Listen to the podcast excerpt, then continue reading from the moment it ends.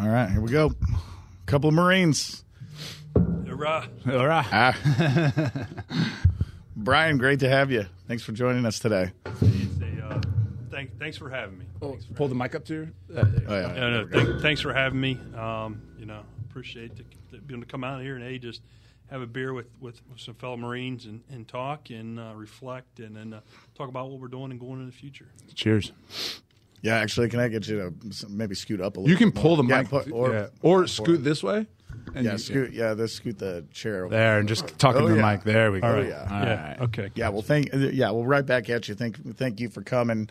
Um, This you is know, awesome. shoot- Well, you shit- enticed me with free beer, so I was turn that down. Yeah, Free it's all. beer, free beer that you had to give us a ride to go get. Cheers, boys. Cheers. Semper Fidelis. Semper Fi. Um, yeah, so d- d- you know we got some things to talk about. One of the big thing we want to come back to is your involvement in Vetcoin, but uh, first things first, let's uh, talk Marine Corps bullshit for a little while. Like, uh, you know, tell us about your career and uh, The you path you've been on. Yep. Okay. Yeah. The uh, well, you know, you know, I, I could tell people first and foremost, I'm a uh, I'm a father, a husband, uh, a Marine, and a veteran. Signed my contract June 21st in '96, right after my junior year of high school. Junior year in high school. Yeah, right after literally like three weeks after we get out for summer break. Um, So you knew as a kid, basically, that you yeah, were going to the I, I Marine knew I was. You know, my, my grandfather, both grandfathers were you know World War II veterans, and um, you know, uh, oh, I knew, I knew, I think I knew since six years old that I wanted to serve um, and be in the military. Did you do that thing as a junior where you went? No, in the Marine Corps summer? didn't have that. Yeah, I was gonna Army say, did. don't I think- almost did it, but my football coach said, "Hey, if you go, you ain't. You know, I can't guarantee You're you to play football." So I was like, "I'll piss on that." Went down and met the Marine recruiter, and and uh, he said, "Hey, you know, think what you got. You know, you think you have what it takes to become one of us. You know, He was like, we- you know, like the, like the poster. I don't promise you a rose garden. I ain't promise you anything." And I said, Yeah. sign me up. Called mom and dad. I was like, hey, you got to come down here because I was only 17. So, that, you know, but uh, but no, intention was to do four years, not uh, not 25. Damn. Um, but uh, no, went into my senior high school. Um, March, just turned 18 years old. Found out I was going to be a father to my high school uh, girlfriend. That kind of changed his perspectives on life in a small town.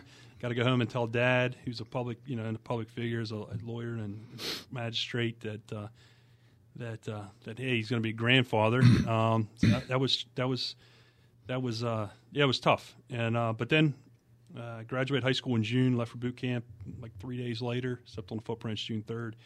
Came back in. was your kid born by that point? No, my daughter was born uh, in October. Okay. So October third, Jacqueline uh, Jacqueline Robertson came back. Um, was in the reserves, going to college, working full time. Um, things, you know. Luckily, I didn't. You know, I didn't say this. You know, luckily, yeah, I would say. You know, luckily, I didn't marry her mother. You know, I mean, we, we broke up, but you know, mar- having getting married because you have a kid, I believe, is not the Especially when you're 18. yeah, it's not the right thing. to It would have been a, it would have been a um, a, a, a, a ill informed, you know, emotional decision vice the right decision. Yeah. Um, You know, progressed through the reserves. Um, Well, so you were a reservist. yeah, so I initially was act was going active. I signed security forces, so I would do two years of security forces, two years as a grunt as an 0311. But then when I found out as a kid, um, I switched contracts with my with my buddy. Gotcha. He took my contract with security forces. He ended up Kings Bay, Georgia, down there, Garden Garden Nuke entrance and subs. I did the reserve thing. What MOS were you as a reservist? So there was was a 5811, which was is an MP. Okay. Uh, never been in a patrol car, never stood a gate. They were they were basically did EPWs, battlefield circulations, route reconnaissance, things of that nature. So it was cool. I was still in the field. Um, later, the Marine Corps made that into an actual what's called division MPs, an actual MOS that that did that, or a field that did that. And recently, they've done away with it as with cuts and manpower and things of that nature. You really had to grow up fast. Yeah, yeah. you know, it was it was tough. Uh, go to school, work full time, try to be a father. Um, I wasn't the best father in those years. You know, I was still a kid, to be honest with you, and um, and then try to have a social life too, right? Um, try to have all those things and try to figure out what's you know some of the things I you know like I said I, I you know I was there for my daughter. I wish I was there more and did things, but it, it was difficult. Um, junior year of college, got into the officers program. My platoon sergeant said, "Hey, you ever thought about this?" I said, "No." Um, I think they were kind of worried I was going to take his job because when I was a lance corporal, I was a fire team leader, corporal on my left. When I was a corporal, I was a squad leader, the sergeant to my left, and I was always gunning for the platoon sergeant spot. Yeah. But uh, great mentors. Met my wife Christina in uh, junior year of college. Fell in love with her the first day. I was a lance corporal then, and uh, got my commission. We were we actually weren't dating then, and then uh, we got back together, and then just kind of progressed on the career. You know, 9/11 happened while I was when I was a corporal. Um, so I joined in peacetime. It was a different, you know. Platoon sergeant always said, you know, if you stick around the gun club long enough, something will happen. Yeah. We didn't know it'd be another 20 years of war. Yeah. Jesus, yeah. Um, Yeah, I was going to say. I mean, so you 25 years, you're you're on your retirement, and you've most of that time has been wartime. yeah, yeah. I mean, it was 20 of 20 of the 25 years. Yeah, I mean, it was as a young young young guy in the '90s. You know, he's like we pray for war. Uh, you know, now I pray for peace. To be honest, with Yeah. You You know, I mean, it's nobody wins at the end of the day. I mean, it's Right. fun until Can we talk about that a little bit? Yeah, I like mean, it's- wh- it's- where you went, where you deployed, stuff like that. Yeah, so as a uh, as when in reserves, I had a great opportunity. I, I deployed in Norway, Nicaragua. Um, Wow. Uh, did CAX, 29 Palms, guarding the ammo ASP. That was kind of boring. Um, but had some great opportunities. And then uh, as as an officer, as a lieutenant, um, did a UDP to Okinawa. So like you guys talked about your time in Okinawa, your Yeah. first episode. Been there, done that. Uh, lucky I didn't get NJP'd or court martial. So are for we. for the drunken nights. I'm and, telling uh, you, a we, drink. ain't- we weren't I- 21. No, I did get NJP tonight. Oh, yeah, I won't go into that, but I did get NJP. yeah, drinking the Habu sake and yeah, yeah, I drank some of that. other crazy stuff. But I came back from that, then deployed to Iraq. Um, had a company minus reinforced, uh, so I had uh, three platoons of Marines, a tank section, snipers, um, and my own AO. There. Is this when you were a lieutenant? I'm Uh, guessing. I, so by then I, I just pinned on captain. okay, Jeez. okay. Uh, so I broke my leg when I was a lieutenant really bad, and it kind of delayed me like a year at the schoolhouse. yeah. Um, but I was XO then. XO got fired prior to deploying, actually in the FinX. Um, my boss called me in and said, "Hey, I need you to go. Uh, I need you to go brief." I was a platoon commander at the time. He said, "Hey, I need you to go brief the recon battalion commander on this this op." and he's like, "I need you there in ten minutes." And I'm like, "You gotta be shitting me! Like ten minutes? It's it's. I gotta give a brief. I gotta get over. I gotta figure out even what this op is." And I'm mad. I'm figuring he's the bu- the guy's throwing me under the bus because he don't want to go brief. So I Yeah. get over there, and uh, luckily people were late, so I had a couple more minutes. I brief this guy. I get back and he said, uh, "You passed." And I said, "What do you mean I passed?" I was, I was pissed. Like I'm thinking he threw me on the bus the whole time. You know, he said, "I fired the XO. He's gone." He's like, "You're XO now." Uh, battalion sent a new lieutenant. Take your platoon over, and we're deploying like a month and a half later. Jesus. Um, so I was like, "Oh, okay. Now, now I get it." Um, Marine Corps games. yes, yeah, right. It's like you can see if you fail or not. Oh, you fire me next. Yeah, yeah, yeah. Uh, but did that deployment. That was uh, 06, 07, Al-Anbar. So it was still, uh, you know, every day I was in a place called Dulob, getting blown up every day, shot every day is the morning routine, about zero nine. Came back from there. I went to be an instructor at the basic school. That's where we go and, and uh, it was instructor there. Instructor for what? Uh, so every every Marine officer goes through a six month school after they're commissioned. It's Like after they graduate yeah, officer so school or whatever? After they graduate officer school, so they go through six months um, of, of field training um, to become provisional infantry platoon commanders, Oh. and then after that, then they go to wherever their MOS school is. Gotcha. So a lot of people don't realize. I didn't know when I was enlisted. A lieutenant's gonna hit the fleet. He's been, already been in he or she over a year. So officers are actually a little bit more combat trained than like a Pogue MOS. Yeah, You, you know what I mean? Like like as a Pogue, You get lost in the jungle. well, the, we got MCT for two weeks, and then it's yeah. they're like going to get six months of that. okay, so it's like six months of Yeah, MCT. so when they leave at the six month mark, they they're they have all led a platoon live fire events. Oh, wow. Fire movement, Okay. fire maneuver. So sport. I didn't know that. Um, they've all called for artillery and airstrikes with actual physical rounds. Um, all those basic skills that Cool. no other service does. So I did a tour there as instructor. Me and me and wife for two hours from getting divorced at that point because all I did was deploy, deploy, came back, and all I did was work, work, work. Came home. She said, uh, "I'm not in love with you." I said, "I'm not paying for a roommate. Get out." that sucks. Um, but it was the best thing that ever happened to us, to be honest with you. It kind of brought back things. And then uh, went to Camp Lejeune after that, deployed to Africa as a ground combat element commander, Gabon, Senegal. What? Where in Africa? Uh, Ghana, Senegal, Gabon, Oof. like Central Western. Yeah. But I love that's really when I got into being, you know, had in Iraq I did some advising, had an Iraqi army company and an IP station, but then over there I was doing foreign military advising to the to the uh, Africans, which I really enjoyed. Good people. Yeah, yeah. Central West Africa was was great. I mean, former British, French colonies. There's differences, Yeah. you know. Um, I've been to a lot of. I'm, I lived in Vietnam for a while, and Okay. I've been to some. You know, it's we used yeah, to be. absolutely. I, I, I It's got say, that uh, influence still. I say, and I guess I'm free to to say whatever here, right? Yeah. You know? Yeah, Just feel the Speak. FCC's not going to bar- You know, on I our- say I say the white man's been screwing the world up for hundreds of years. yeah. British and the French and colonization Yeah. and everything. All right, we're still paying we're still paying the price for it, you know, Yeah. including there. Big time. Yeah, Vietnam. Yeah, big time. I know. Um, yep. But yeah, I came back from there and volunteered again to redeploy to Afghanistan as a team leader for an Afghan border police uh, gig. You you applied for that? Uh, no, I volunteered. Oh. So I redeployed three months later to Afghanistan. Um, I told the wife I was ordered to. Um, but Timo, I, oh, you're screwed now. We're gonna put this on the internet. Yeah, Timo, I, she knows now. Oh, okay. But uh, I went over there as had a uh, 21 man team, four four man teams that I deployed out with our uh, Afghan companies, and then a headquarters, and then I advised the uh, equivalent like battalion commander. So we did that. I was with First LAR um, down in Southern Helmand for that, and um, but I came back from there. Did the normal ops. Came home from Afghanistan. Yeah, I did OPSO, EXO at the battalion, then I went to work at the Pentagon um, as a ground combat element advocate. So I was advocate. Gu- guessing you're a major at this point. Is that yeah, right? yeah. I was just at that time I was picked picked up major, went to the Pentagon, got done with that, went back down to second tracks, second A battalion. So as a, as assault amphibian vehicle crew, or officer, as was I got into as an off as an officer. I didn't talk about the MWest there. Um, there only for UDP I deployed to Okinawa with vehicles, but every other thing is provisional infantry companies um, for Iraq, Afghanistan, um, and then eventually back to Iraq.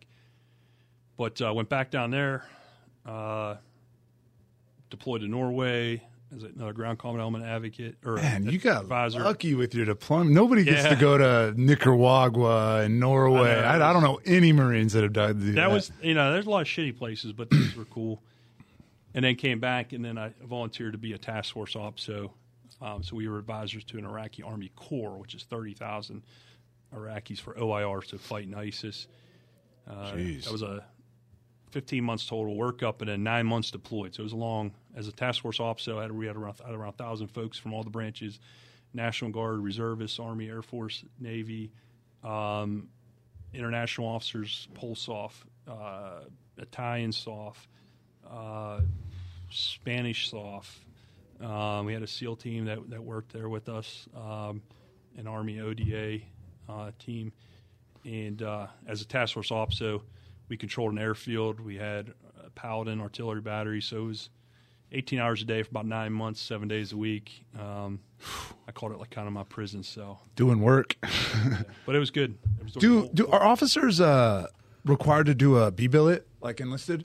Yeah, they, they, they do. Um, I did instructor duty at the basic school. Oh, okay. And then I went back. So you have a few more options than the enlisted. yeah, but it's still you know recruiting um, Drill instructor, instructors, yeah. drill instructor you know, Gotcha. down there. I or Or like MSG, an right? OIC, yeah. Yeah. Uh, but they're very, very few, right? So you have some OICs on the drill foot, OICs, MSG.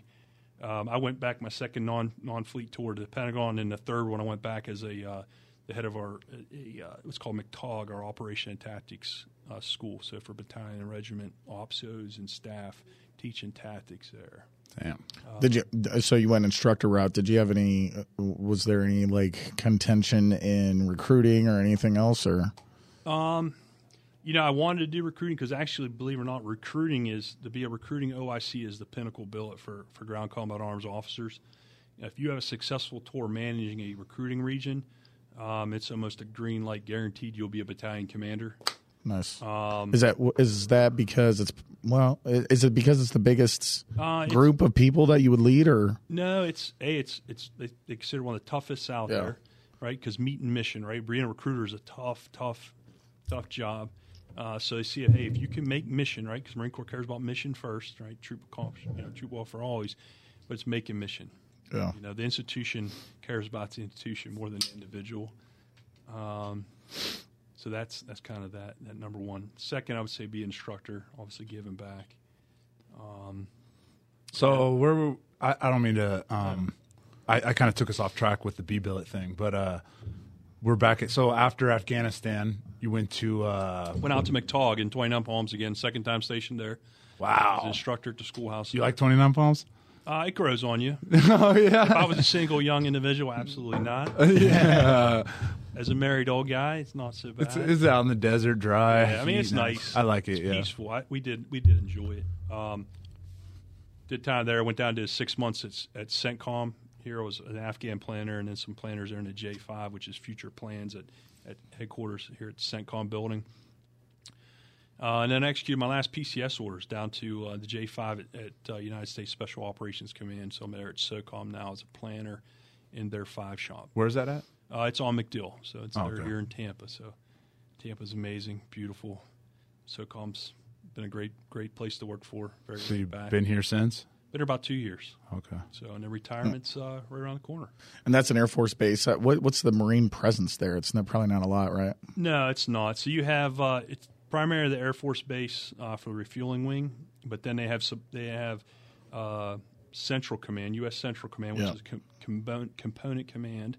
Um, as the world's broken down geographic commands, that's the four-star general that is in charge of all Central Central Command, which is the, the whole Afghanistan, Iraq, that whole area, kind of Asia. Um, you have MARCENT, which is the Marine component that supports that. So there's a three star general there with that. So small group Marines, maybe a couple hundred there. And then you have um, SOCOM, which is Special Operations Command headquarters, four star headquarters. So CENTCOM's got about 5,000 ish people total, including civ- contractors, civilians, yes. Same thing with SOCOM. So it's, it's small. But, uh, you know, the tribe is strong, even though it's small. People definitely recognize when Marines are around. Um, do you have any like life changing moments out of your three three deployments that opened your mind up or that stick out that really made you I don't know just think something Yeah, I mean, about the world? you know everything you know all events in your life change you right? It's just how do you deal with those events? Um, i think for some of the, the, the big events in my career was was a first my daughter my daughter being born trying to be a father trying to be you know growing up and things like that i mean i was a pfc with a kid trying to go to school full time work full time have a life social life um, right dealing with a million different things right so you know that's kind of dealing with adversity right you can either let it down or keep it going um, obviously, your first time getting shot at in combat's an experience. Um, my first time was like, okay, where they're at, let's go kill them. Yeah. Um, getting blown up's even a bigger experience. You know, everybody can say they think they're going to how they're going to react. You know, um, vehicle in front of me got they were taking me to a meeting. Um, so when I was going to meeting, I usually just sit back and the gunny runs the section, and I just kind of take a nap. Yeah. Um, we were 50 feet into it, roughly, in third vehicle, you know, uh, or actually second vehicle because I was third. Second vehicle just goes up in a cloud, rips the doors off an up armor Humvee.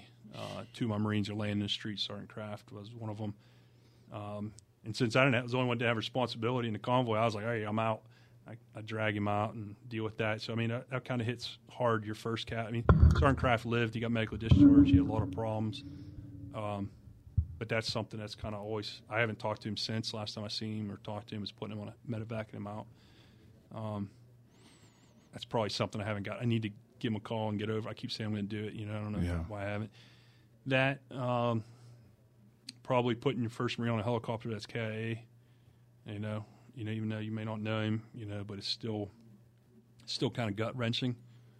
Um, that kind of eats at you. Um, because just the love love you have for your, your brothers, your sisters, and things of that nature. So those things, you know, and then being exposed to some of the bureaucracy kind of weighs on you too. When I was at the Pentagon, um, Can you get into that a little bit or um, I can say if you've ever seen the movie Pentagon Wars, it's um if you look on YouTube and watch it, it's really about acquisitions and how they procure things. But that's what service chiefs do, right? They man train, and equip through procuring things. Uh, it's 100. percent It's like 100 percent true. It's a spoof movie, but it's absolutely like Spot Pentagon on. Wars. Yeah, We're gonna crazy. watch- yeah, we're gonna watch Yeah, that. watch yeah, it's uh, it's crazy, but it's like Hot Shots part, you know, one of those things. But oh, they do it that goofy? it it's kind yeah, but it's Man, that it's was like my. I love that movie when I was it's a like kid. 100 percent true though. I mean, every I mean, like I could tell you 100 examples of the exact same stuff on that movie that go on in real life. Um, but yeah, I don't know if that answers the question. That's kind of No, totally, totally. I mean, um, what about uh, so you're a Mustang officer? What about your assessment of Marine Corps basic training for enlisted versus OCS? Um, the difference is so OCS can either be two six week sections or one ten. Um, the difference is the pace. Um, to put an example is when I went through when I went to Parris Island, I was learning how to how to drill, how to march. Right, I was like I had like two left feet. I wasn't that good at first. You know, I was pretty hard. I'm like almost you know in the senior drill, so hey, it's final drill day. You're going to sick call. You know, Yeah, I yeah, wasn't, I I wasn't that. that, bad. um, so that's like the pinnacle of, of boot camp, right? Well, at OCS at week ten, every officer drills a platoon to a drill card for a grade, right? So they only, not only learn how to drill, right? They learn how. Then by the end of that ten weeks, they don't learn all the drill, how to execute it, but then how to actually get out there like a drill instructor and drill the whole thing, right? So So I mean, are you guys just doing that with your own platoon, or Yeah. So so you guys are just taking turns yeah, PT doing that? is physically it's um your PT and PT lasts about two hours every day. Um, it's physically, I mean, it's extremely demanding in that sense, and then everything's fast paced. There's no, it's on you. They teach you material once. You study it at night when you're when you're supposed to be sleeping. You're up studying to pass the test the next day. Now, the and the purpose of OCS is screen, evaluate leadership potential. You can graduate OCS and not be recommended for commission. And actually, back then they were having a problem because like sixty percent of the people were quitting anyways. They were like, uh, "I don't want a commission." You can turn it down. You can do the ten weeks. Be like, "Yeah, you know what? I don't want to do this." And they're like, "Fine, okay." and let you out of the Marine Yeah, we don't want you entirely. Yeah, if you don't want to do it. We don't want you. Um, so it's definitely fast. That's what they don't tell the enlisted. Now, I would say at the same time you go through it when you know you're you're older, right? So you're a little more mature. I think you know probably you know as you grow through life, you, you, you You would hope so, Yeah, right? start- 18 versus 20, 22. Yeah. 21, 22 is a big difference. absolutely. So you you definitely you know learning capacity is a little different in that respect. But um, you But like I said, you grew up. I mean, even a lot faster than me and Jake. Oh no! like I mean, you've we've all had experiences. You know, you've had you know unbelievable experiences that we you know that you don't wish on anyone. You know, with you in school and different things what you went through. You know, you've had experience. We've all had it. You know, it's just. But I mean, it's how do you deal with those things? Do you have a, do you have a funny story about a drill instructor from Parris Island or a drill instructor from OCS? You know, like some kind of, uh, you know, we we talk about this. We talk about the funny things that our drill instructors did. Um. It's hard to. It's probably hard to dig it yeah. out no. from that long no. ago, right? I mean, uh, you know, when I was at Parris Island, I was on the quarter deck every day, every day. Like, Sam Fleas. like. Oh yeah, oh yeah. I mean, I, I That's got- something we didn't have on the West Coast. I Coast. got Yeah. IT'd in like always. Like my name was, I was always getting IT'd. Like, Damn, that sucks. um, was it was it on purpose or was it just? no, it was just like I don't know. Because y'all- some So guys- just so just so everybody knows, IT is when the and this happens as long as you're awake. The drill instructors are ITing you, and they pull you up front, and it's push ups, push ups, push ups, jumping jump, jumping jump, jumping jump. Mountain climbers, And if you have mountain to do that Oh, yeah. twenty times a day, it fucking sucks. Yeah, no, I was up there every day. We had a guy named Sergeant Maxwell, called him the Black Devil. You know, he just destroyed us. Um, and uh, then we got, the, so he ended up like I think it was like week nine. He ended up getting stress fractures. He had like ten stress fractures in his leg, his femur, and everything. And our senior came in and said, "Hey, Sergeant Maxwell, you know, I'm forced, you know, we forced him to go. You know, he's he's on light duty." So they brought this new this new guy in, and um, we were out at the uh, like called it BWT week, and so we went out to like where you do like your field training for the first time. Okay. Per se, And basic basic warrior training. yeah, right? basic warrior training. Yeah, and uh, at, at Parris Island, you're out at a place called Page Field, and there's like these old tent, these old like shacks. And I remember he came in and was yelling to get out. He was always like screaming in your face, had big old glasses. But he was like a smaller guy. He's probably Raspy voice or loud voice? uh, he was loud. He's probably Get about five. Get, five. o- get over here right now. Get over here right now. Yeah.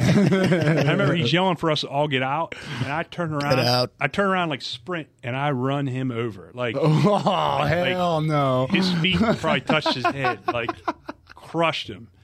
you know, and then you're like, oh my god, His- what did I just You do? are dead, bro. His feet touched his head. I mean, completely up, Scorpion his, them. Yeah, his barracks, No barracks covered, like way. flying No across the thing, like two things over. You know, I, I think he was as shocked as I was. You know? yeah. um, Holy and then what do you do, right? You're like, Uh, piss your do you pants. help him up? Do you say sorry? Like, no matter what, it's it's not. It, there's no right decision. this recruit. Yeah, this recruit screwed up. Yeah, I remember they always used to say "I" if you screw up in the beginning, and they say you say "I," and they say "I, I." You mean this recruit? Uh, man, that's Yeah, so then I just got wore out.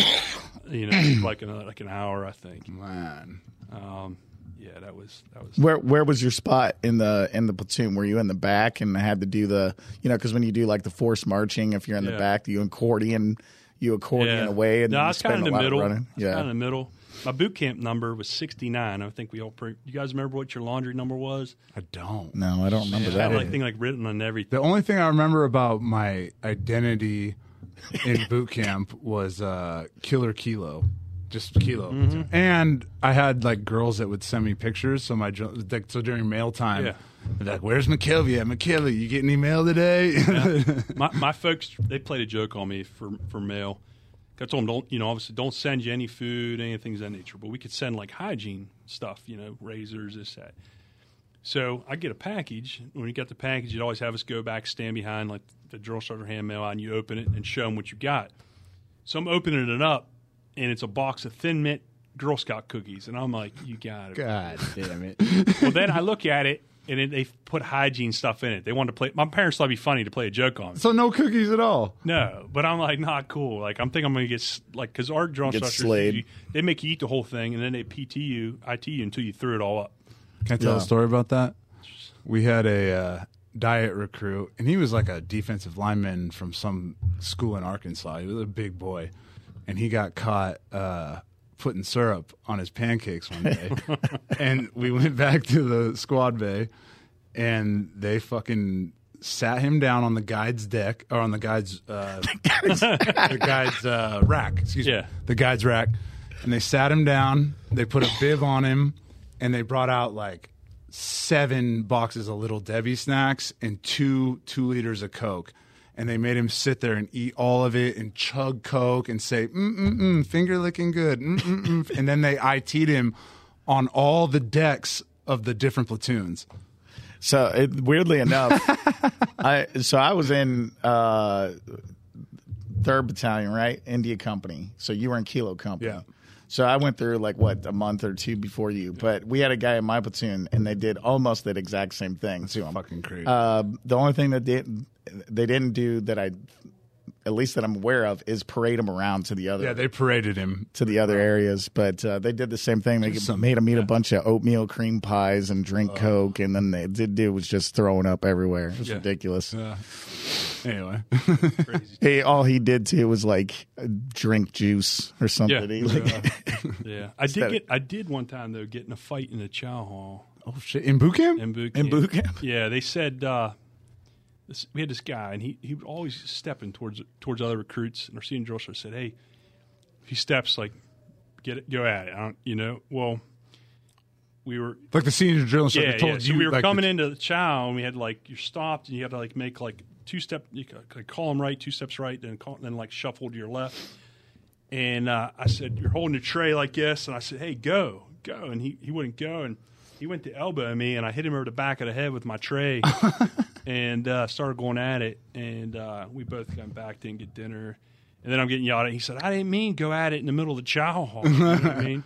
but missing a meal in boot camp would Yeah, yeah, suck. yeah. That's yeah. all you look Yeah. forward to. Yeah, and, and then No when you get es- your whole platoon's a chow hall, and you get escorted just you two with with with Miss Sergeant Maxwell, we call the Black Devil, you know, and you don't know what's going to happen. You know what I mean? But uh, That's funny. yeah, I, I was a I was a diet recruit, and uh, I went I went to basic training at like two eighteen. I was supposed to weigh uh, one ninety two. Uh, but I, you know, I was playing football and all Yeah. that, so I, it was a big deal that I got down to 218. But I was still, I was still in the diet recruit. So I remember one of the first times that we went to the Chow Hall. Uh, they let the, they basically put the diet recruits at the back. You guys remember this? Uh, so they like fed us through the line, and then it was like when the the rule was when the first guy was done, everybody was done. Well, the first motherfucker was done before I even got and sat down. So it was like, all right, well, I guess I'm just throwing my tray away. Like we're gonna no food for me. Yeah, that, was- that was definitely the first time I ever seen someone actually choking. I don't know if you guys got to witness anybody like choking in the channels of boot camp. I remember seeing twice like people get the Heimlich maneuver. Really? Really? Yeah. Oh man, I never saw it once. Yeah, it was crazy. Like drill instructors just came down on top of the kid, like they're getting ready to destroy him, and then they start giving a Heimlich maneuver, save his life, and then it's like, get out. What a brain conditioning way grief. to eat that was. Yeah. Every day, just no talking, no looking anywhere. And you're like wa- watching somebody almost get killed and the while drill they. instructors are all sitting at their table watching you like Yep. fucking third graders. Pace, pacing back and forth. Uh, Yeah. yeah, good old, Ball. good old. Maybe boot camp. eating a muffin while they're just staring at you and shit. I did learn a trick though later in uh, years past about drill instructors. So you ever when you're hiking, you're like, man, how are these guys like? They're just like running up and down. They're like they got a full pack. You know what I mean? You're like, God, these guys are gods. Well, one told me he said, hey. The reason I never took my pack off or never let anybody touch it is because I just filled it up with a beach ball. and he's like, that's why I was able to run like crazy. I didn't. Have, he's like, I didn't have no weight in that thing. You So know? we were Those with uh, sons of we were with a communications uh, battalion in Okinawa, and uh, but for some reason our uh, battalion CO always wanted us to do grunt shit. So like the, we were there for like three months at our thing, and we went out in the field for two weeks. And just did all these like we were carrying saws around and you know shit that Yeah. we're not used to and whatever. But yeah, they uh, we had some some supply guys that uh, would do the same thing, fill up their packs with just like fucking pillows and shit, and "Ah, stay away from my pack. like, don't do it. Yeah, with the uh, when, when I was a battalion XO, I was battalion twice, but we prepped to do Bridgeport packages because we deployed as as, as infantry, provisional infantry companies in battalion. But the uh, but then what we do because of that, and uh, is and at the end of the hunt we'd have you know the whole battalion like eight nine hundred folks, and be on a tank trail, and it's like all right, everybody dump your pack out, and they go down and they'd check. It Oh, matter, shit. You know, if you were officer enlisted, like you better have what's on the Anybody get caught? uh, I think there was one, yeah. Oh, and uh, fuck. battalion commander, he walked down the line, and was like, "I got it, you got it, you better have," you know what I mean? Yeah. And, uh, but yeah, Damn. was, uh, Little tricks of the trade, but sometimes you get caught. no, yeah, yeah, yeah, yeah. hey the man. Yeah, well, I bet by the time you went to OCS, you, you had already been a, uh, you know, graduated Marine Corps basic training. So, Yeah. I mean, what were the other, uh, what were the other students like? Did they think that that was a leg up for you, or were they asking Um, you questions? Did it put you in a leadership role? I would say yes and no, right? Like there, was a lot of uh, yeah, a lot of like VMI, Virginia Military Institute things, and um, the academy grads they don't go through OCS. Um, they get a different. They go through a program called Bulldog, and then if they get it, about ten percent of Naval Academy gets to become Marine officers. Right. very low number. Um, and they, they don't know that prior, you know, uh, who's going to get it, you know, per se. They can apply for it. Um, I mean, I knew all the games. So as they're playing all the all the games, get dressed, undressed games, dumping footlockers, I knew how to play the game. You know, dump lock the, foot- dump dump your footlocker towards you, put it on the outside as a barrier, so when they come through kicking everything, they can't kick your stuff. You know, and you're getting undressed Genius. for the thousandth time in the last 30 Genius. Genius. You only pull your socks like halfway off. You know what I mean? Um, go to the bathroom instead of getting showers after PT. You know, take a crap. Um, you know, so I knew how to play the games, which so that that was good. Um, but still, I was learning. I mean, it was fast paced even for me. I mean, I would say the stuff you're learning is like sergeant's course type stuff. I mean, Yeah. five par- you're briefing five paragraph orders, so you got to learn it, you got to brief it, you got to understand it. You're doing different things, so it's kind of quick. Now, the one big difference when I got to the basic school, that, that six month school, I really thought that um, that these guys went to these academies or even like the you know the the Naval Academy and things of that nature were going to be you know head and shoulders. They're, they're not. I mean, there is some great great individuals and great leaders there, but but no. I mean, we I think that you know everybody's on an equal feeling playing field. Um, at least being prior enlisted, you know, it's like you can relate. and Yeah. Understand what you, what your men and women go through and be their way. You know, I'm not. I always try to never be a hypocrite. Yeah. Um, but yeah, it was. Uh, My my dad is sitting as you know in the other room right here. I'm positive that his Marine Corps training was probably more difficult than mine Yeah. in 2002. What year was what year was your dad in? I think he went through basic in 64. Okay. Yeah, my father-in-law went I think 65 or 66. Yeah. So absolutely. So your father-in-law's a, like your wife's dad is was a marine. He yeah, for 2 years. He got drafted in uh, Vietnam and they said uh, there's an army recruiter and a marine recruiter. Is the story he tells me. And it was December. And he said, "Well, I want to be home for Christmas." The army said, "No." The Marine Corps said, "Okay, we'll take you a day after Christmas." He said, "All right, I'll go Marine Corps." And that's how he kind of that's how he chose. It's always funny. In I had some an of the I had an Army Marine Corps thing too. Like the so I, I got in a little trouble in high school and had some like misdemeanor shit on my record already, and the Army was taking like five months, and uh, the um. A, buddy of mine came back from boot camp Marine Corps and said, "Well, why don't you just come talk to my recruiter?" And, the Marine Corps guy's like, "I'll have you up in MEPS in five days." He had me up in MEPS and my record in the courts, Yeah. like wiped clean. I was like, "What?" so that's how I ended up there Oh, yeah. too. But yeah, I think definitely like your father, my my father-in-law. I mean, that was uh, different times, definitely, and Well, what what about now? I mean, uh, I've heard I've uh, like what's it looking like now? Do you have any idea? Uh, Are, are they are they soft? It it seems like all of society is getting pretty soft. I mean, I, like what's Yeah, how what's how are they training? how are Yeah, they no. responding to all this wokeness? no, I think um, you know the Marine Corps still holding holding to the standard. Um, That's good to hear. uh, Do they have the the stress card? Is No, that something? Is no, that another like that. another branch that does that I, or I know something? the Army used to. I'm not sure if they still do. I mean, the Marine Corps still. You're going to have, you know, I think the, the training they're providing now is even better. Um, you know, they're still holding off on the whole integration piece. The Marine Corps doesn't believe that it adds value, um, and that's the thing with with the last. They've discussed it though, right? They well they they've been trying. You know, the Senate and the House has tried to mandate it. Oh, I'm not that 100 right? percent up on the policy. You know, and I'm speaking for for me. I'm not Yeah, yeah, speaking yeah. for the Marine Corps or anything of that nature. But um, you know, I know before they uh, they um, they were trying to push it, but, but I think from the studies I read that the Marine Corps did, it, there was no value. It, it didn't increase the lethality of the Marines, and that's one thing I think that our leaders in the Marine Corps step to is they're willing to do anything if it increases the lethality. It makes us a better better warrior to go out and, and do what our job is, is to go forth and kill the enemy. Uh, you know, close with and destroy the enemy uh, by fire maneuver. Um, then they're all about it. But if it's something for politics and you know, It's hard to wade through all that right now because it's just so all over the place. Yeah. We we went to San Diego for boot camp and there were no female Marines out there. You went to Parris Island. What was that like? Did you guys have any integration at all during No, that? I mean, I, I was I was First Battalion, uh, Charlie Company, platoon since '65.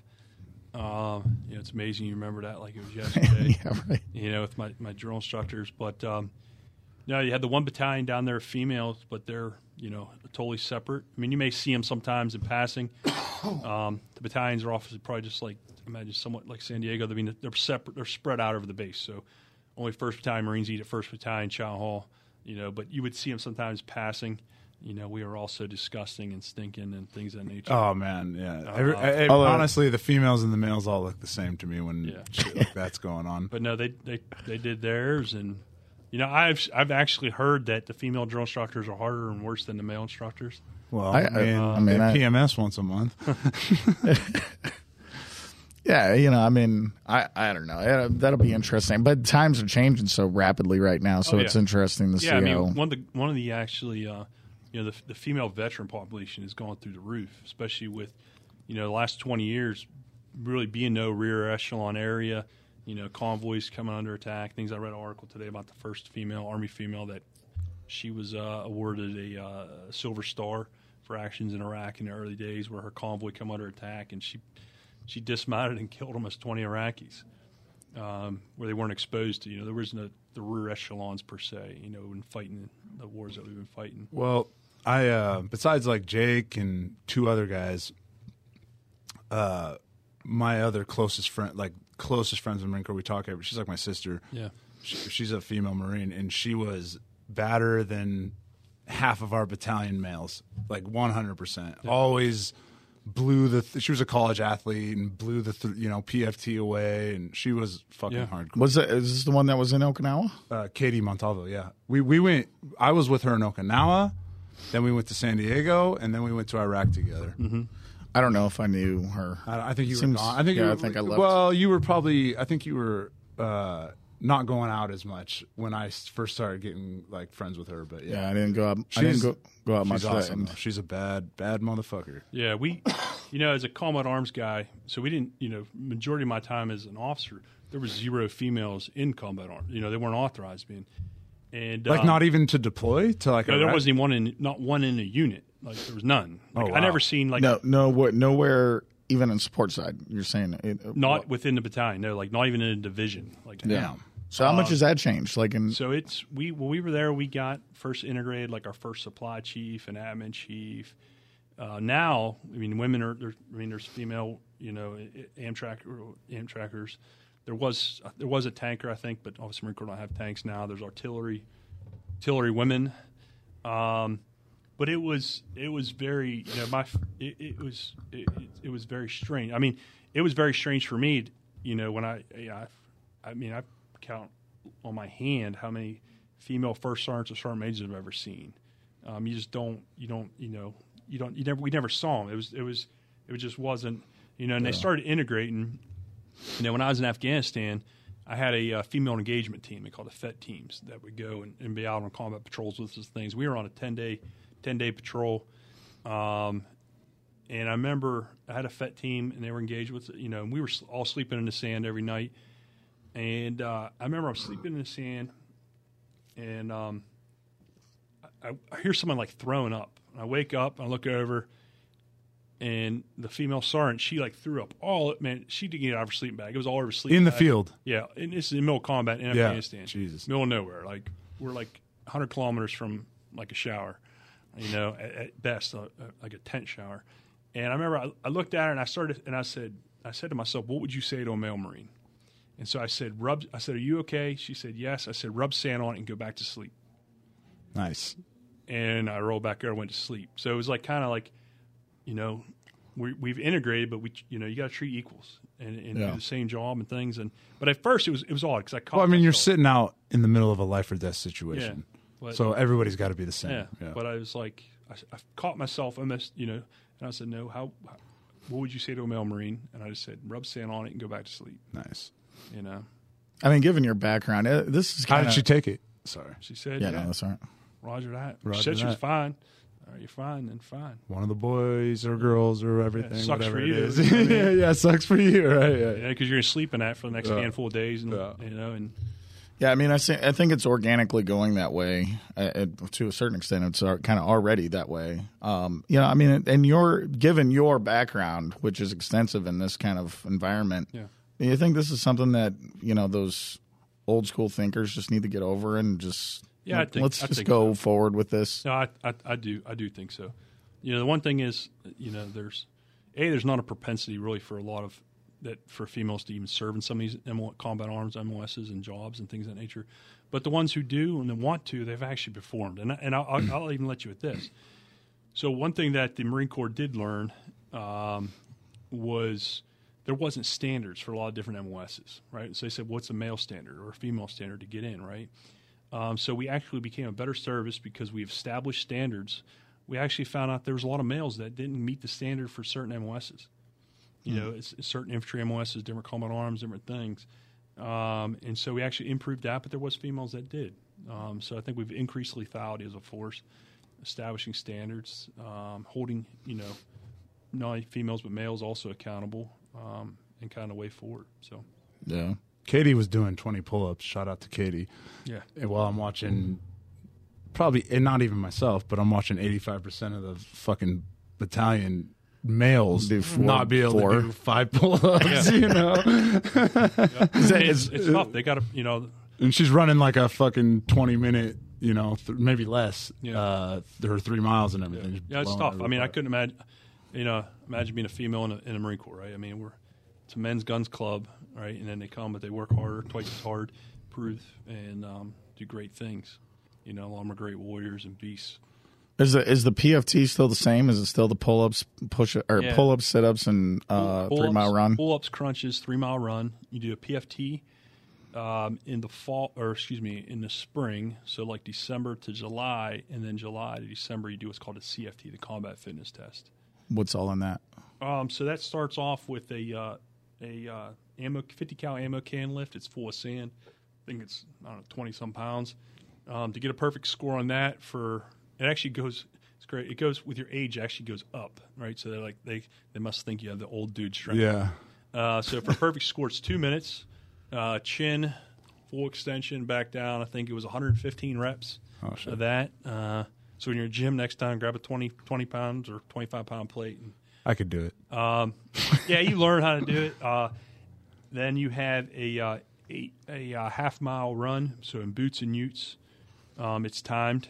Um, and then the third thing is with they call How boot- fast do you have to do that? Um, Half mile? I half mean, mile. I think it was like man, 10 minutes or something? no, no, it's under two minutes. Yeah, I was going to Oh, say. I was gonna gotta I mean, like it's a sprint. It's Oh, like got you, literally a got you. sprint. Yeah. Yeah, if you got to run three miles in 18, Yeah, I you know, it. that's a, a six-minute pace. Yeah, it's a sprint. Um, and then you have the last thing, what's called movement or contact, which is um, it's basically set up like kind of on a football field, and has you start off, you um, start off in the in the like the prone position, and then you run 20 yards, you drop down, kind of do a button hook, then you low crawl for like 10 yards, then you high crawl for 10 yards, and then you get up and you run through some about another 20 yards through some obstacles, and then there's a um, there is a, a like a dummy or person like your buddy there, and you fireman's drag you drag him back through him or her through those obstacles, so like another 10 yards coming back. And then you put them over your shoulder, and firemen's carry them 50 yards back to the front to start line. Jesus. You get back there, you drop them, you pick up two 50 cal ammo cans full of sand, run all the way back down. You get, which is like, I think it's you know, 50, 60, 70 yards. Go through things. You get there, you drop down, uh, or no, you, yeah, you get there, you drop down, you do three push ups. I think it's, I might get settled, but, but then you pick up a grenade. You have to throw it into a circle. If you get it into the circle, you get like a five second deduction. If you don't get it in a circle, you get plus five seconds. And then you pick the ammo cans up and you run straight back. So and that all goes down within a few minutes. And, uh, and then you're puking. I, I definitely, I definitely don't remember doing that. I mean, is that that's something that's been added in the Yeah, last couple has- years? Or has- Yeah, it's I mean, it's been a while now, but it's definitely since since you guys got out. Um, you know, it's that if you, you feel like your heart's if you're older or forty, you have to have a medical thing done before to make sure you get a heart attack. I mean, because you go from zero resting heart rate to like it's ready to explode out of your chest, um, and it's it's cool. Sound, sounds crazy. Yeah, I mean, I I, I want to say last year I heard that the army was doing a bunch of changes to their. Yeah, they're doing a very similar test. one like that. I mean, it's very different um, type of exercises, events, but they're still they're still trying to figure out if that's going to go. If it's not, I heard. I'm not 100 percent sure that that they now have made it uh, this one standard. So there's no double. There's no certain standard for females, vice males. It's one standard across the board, but it's to replicate more of like uh, functional fitness. Gotcha. You know, what I mean, and things that you would actually do more so. Yeah, I was gonna say. So I remember the uh, females could do the flexed arm hang a, Yep. as opposed Now to they do pull ups. They do. So the females do pull ups now. They now. do pull ups now. Okay. Yeah. What about uh, what about MCMAP? Yeah, so that's that's still that's still going. Um, What what what are you in belts? If, I'm a if- black belt. Are you really? Oh, Good- shit. Good for you. yeah, I, I got the black belt to make sure I never have to do it again. uh, no, I mean, I mean, combat arms guys, you got to be a green. Um, I was getting ready for promotion to lieutenant colonel, and I want to make sure that I did everything that I can make myself competitive. So it's Good notch on your belt too for promotions and stuff. Yeah, stuff. so I went through it. Um, you know, I mean, I started in the program when it first. I did MCMAP when I was enlisted. Um, they probably did they have did they have the MCMAP when you They had just started it. okay? So when I, did line training. Excuse me, line training in the nineties. Yeah, that's what I always heard Then they about. started before. MCMAP, Yeah, we had MCMAP big, big time. Yeah. and uh, For anybody who doesn't know what we're talking about, Marine Corps martial arts program. So uh, yeah, it's a it's supposed to you know basically. Little hip tosses and steal the gun from that guy. Yeah. yeah. But then- grab the bayonet. tie it Uh, in with like a kind of like Judo and you know karate kid Daniel LaRusso Exactly. teaching moment. Yes, you know, sir. Vice the uh, so it's a combination of you know like if you're watching you know I've been watching Cobra Kai. It's kind of like both you know you get the both kind of both sides, but uh, I love that show actually. yeah. The fir- man, seeing those guys on I haven't watched it yet. yeah. Yeah. oh it's great. the first season. I haven't seen the second season yet, but yeah. So no, that's still going. Um, you know, it's I'm sure it's some mature. people love it. Some people, you know, it's like okay, you know, but it's another ro- another thing to you know. Well, here's another requirement um, you got to do. Now that so like when I was in the Marine Corps, MMA wasn't that it was like Chuck Yep. Liddell and it wasn't that big yet. Yeah. And now MMA has exploded, so I'm sure there's a lot of Marines out there Oh, yeah. training and shit. Yeah, and, I like- mean they had I like it. we were Yeah. at Twine Out Yeah. Palms. They had MMA come out and do fights. You know, set the cage up there. oh, really? Nice. the big thing I'm into, and it's legal here in Florida. I don't know if you guys have been to it. I'm a, I got into it from my buddies last year. I'm a diehard fan. Is bare knuckle fighting. I love bare knuckle fighting. Um, I, have, I heard I have friends that have been on the bare knuckle fighting shows. They've they fought on them. I, I've uh, yeah, Yeah, Javier.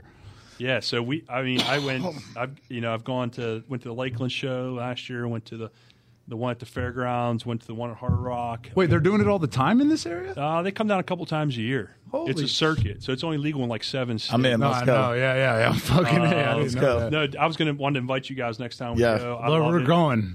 when are you Um, moving to? I'm not. I think there should be a fight before I leave. I leave at the end of May. Oh, then we're But fucking. there should be. Um, Hell yeah. the uh, but no, it's. I mean, it's intense. Yeah, I mean, yeah. and you know, the fighters that say it's some are former MMA, some are former boxers. It's it's a mixture in between. If you're a pro boxer coming in there, you know, you'll, you'll break your hands.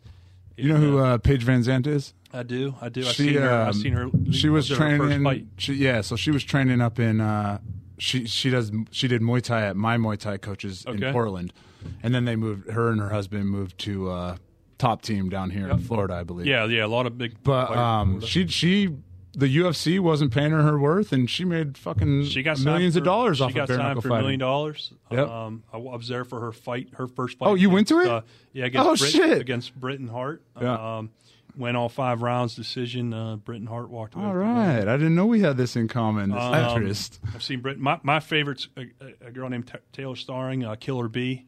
Um, she's they're all lightweight and uh, I know a girl nicknamed named Killer B, but she's from uh, wait Killer B. Uh, Win. Her last name's Win. no, no, her- Not a Vietnamese Starling. girl. No, no, no. Okay, I know a Killer B fighter Uh, named from. yeah, so she's she's undefeated. We'll we'll see. Dang. We'll see what happens. Where's she from? But, uh, um, I want to say uh, New Mexico, I think. Hmm. She's a baker for her daytime job, and then uh, So they probably have some like not UFC obviously, but they probably have some um, um, pro fights out here in Florida. I guess I, I haven't looked into that yet. yeah, yeah, there's lots of fights here. Yeah, I, I remember uh, up in Pensacola, where I moved from, they had island fights. Is what they had. Do they have that down here? Uh, I'm not sure.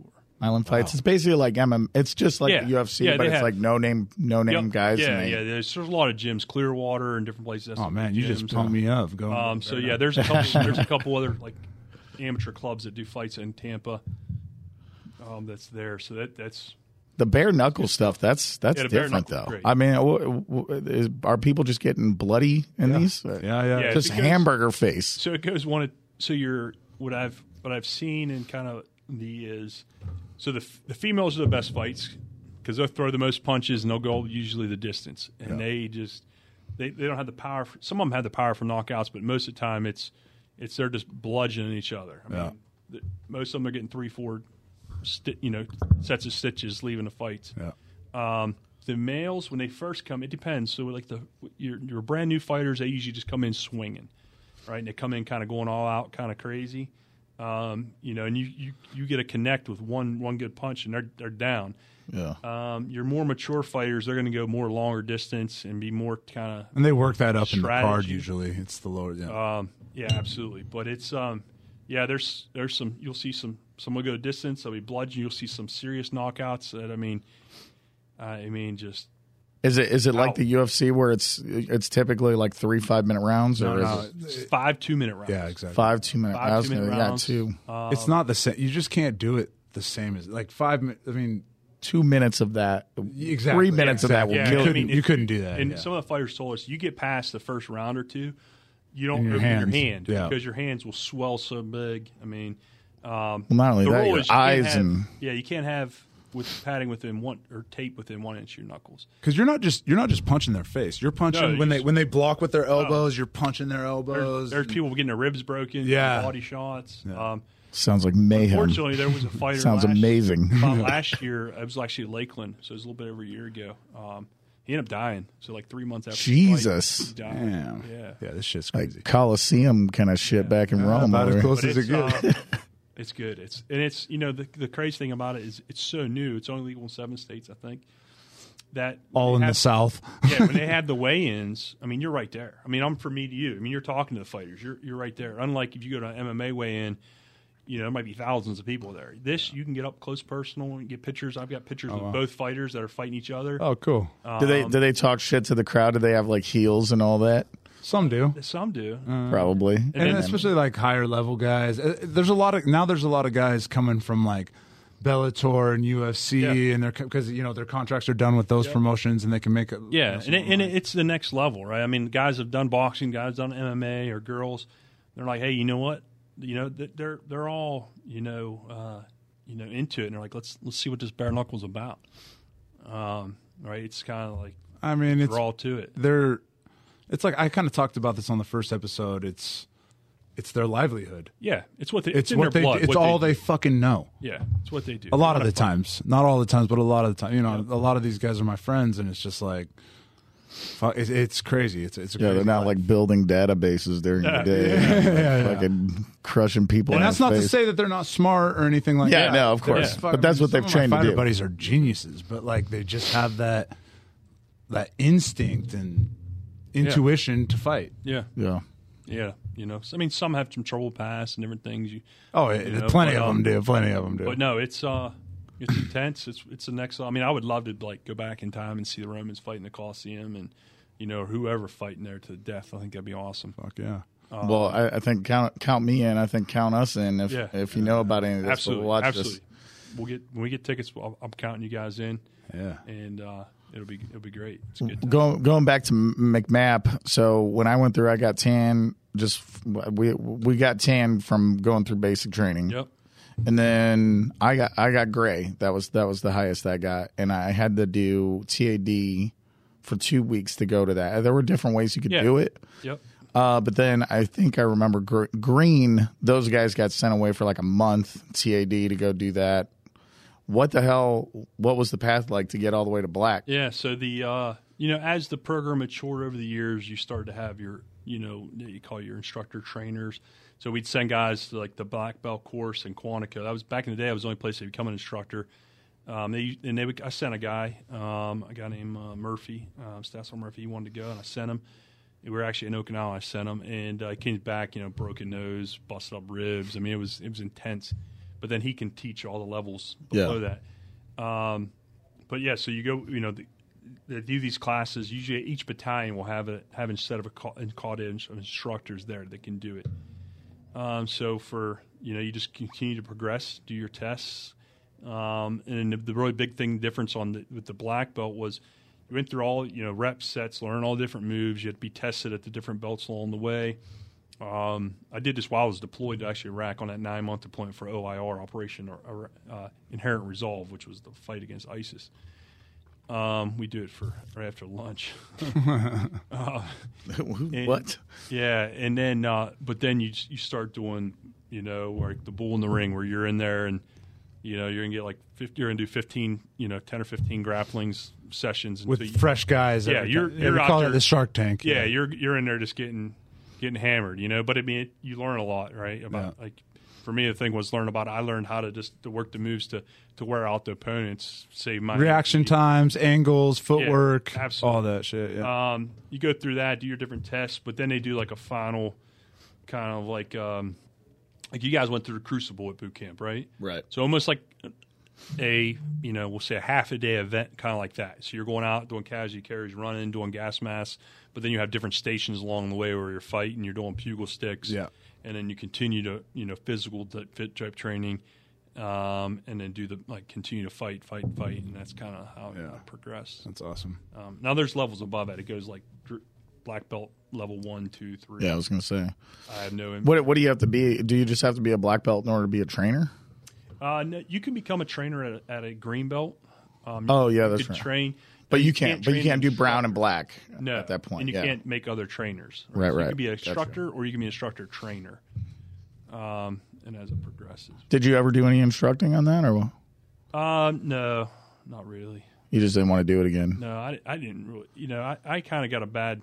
When we first started, it was in uh, early 2002 when the kind of program came out at Quantico, and that's where they called the Mace. That's where the center of. It's where its original, its, its main dojo is, and they just beat the shit out of us. Yeah. It was kind of like it wasn't. I, it wasn't fun at all for me in the beginning because and I did it in January in snow and frozen ground.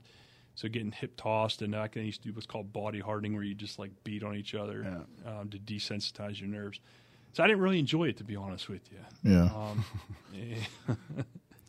MCMAP. Well, I remember we had a guy, uh, Corporal Elliott, I think was his name, and uh, he used to do MCMAP PT, and Yeah. that shit was the hardest Oh, yeah. PT that we did, We did ever. when, when I was in uh, Virginia. That- Okay. That was that guy put us through MCMAP PT in the morning every like once a week or something like Yeah. that. It was everybody laying in the grass just dead, Yep. and afterwards, you know. we did in the water one time in Okinawa down Orwan Bay there on Camp. Schwab. I was on Camp Schwab, so you went down the water and you're grappling in the water and Camp Schwab's the grunt base, right? yeah. Uh, well, they have Hansen and Schwab. Yeah, Schwab was. Yeah. Oh no, We we were- were cl- we were on Hansen. They were Yeah, Hansen. We're- yeah, we so were like Hansen, the, yeah. you would keep the BLTs down there, but on Schwab you would have LAR combat engineers and then the, the AVs.